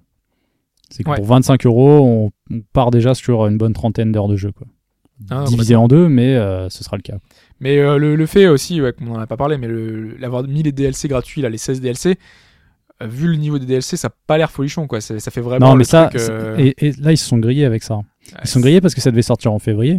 Ouais, Donc il aurait dû sortir avec le jeu. Et là, ils le sortent avec, avec le jeu, c'est logique, puisque tu peux pas le sortir tant que le jeu n'est pas sorti. ça. Ils sont prêts depuis. euh, C'est C'était un moyen de dire de jeu, quoi. précommande. Voilà, euh, c'est un bonus. euh, C'est sûr que là, au niveau de la com, ils, ont, ils se sont Ils chiés. sont quoi. complètement forés, hein, complètement. C'est pas la première fois, ce sera pas la dernière. Ah oui, oui. Mais je pense qu'ils ont, ils ont vu que c'était plus difficile que ça d'essayer d'être un, un développeur éditeur modèle quand tu vois le marché actuel et l'éditeur, parce que derrière sur la version console c'est Namco Bandai. Je crois que le PC c'est différent. Mais du coup voilà, t'as as, l'éditeur, euh, enfin distributeur qui a quand même des, certaines exigences et tu te rends compte que sur certains points tu peux peut-être pas être libre comme tu l'aurais souhaité quoi. C'est ça. Bon, bah, on va se laisser là, hein, parce qu'on on Ouais, a fait déjà très très long. On aurait pu continuer pendant 2-3 heures. Faut hein, qu'on y joue surtout voilà. avant, de, avant de continuer. C'est ça. On vous donnera plus, euh, plus de détails quand on aura enfin joué, enfin mis la main sur, euh, Ouais. sur le jeu. L'attente est longue. L'attente est très longue. Moi, j'hésite presque à prendre la version des maths, juste, alors que j'ai acheté la version physique, juste pour y jouer 12 heures en avance, tu vois. Bah, Tant que je le reçois. Moi, c'est ouais, c'est vrai que moi je l'ai fait. Moi, je, je pense que j'aurais pu l'avoir la veille parce que souvent Fnac et autres, euh, ils te l'envoient Mais c'est les rapidement. versions console qu'on trouve facilement aussi. euh, Ouais. Mais les versions PC, c'est Mais la version. PC, quoi qu'il arrive, elle est bloquée c'est jusqu'à vrai, ouais. 1h du matin. De toute façon, euh, sur Steam Donc et autres. le préchargement, c'est juste de se dire si t'es prêt cette nuit, la nuit à 1h du matin, bah tu seras là, hop, tu le lances, tu Voilà. prends le patch et puis voilà, c'est fini quoi. Du coup, il va falloir patienter. Ah, je vais être dégoûté. Je, je crois que je vais dormir. je vais me réveiller, je vais le lancer. Alors moi, je vais, ouais, je vais commencer à 1h. Et puis, mais je vais pas, je vais pas faire blanche, je pense. Je Mais déjà, pas. je vois les gens là qui, qui y jouent, je, suis- je suis dégoûté. Moi, c'est pas possible. Mais c'est des versions inférieures. donc. Bon, allez, on va se quitter, on, On va se quitter là-dessus et puis on se retrouve euh, bah, la semaine prochaine. Ciao tout le monde. Allez, ciao.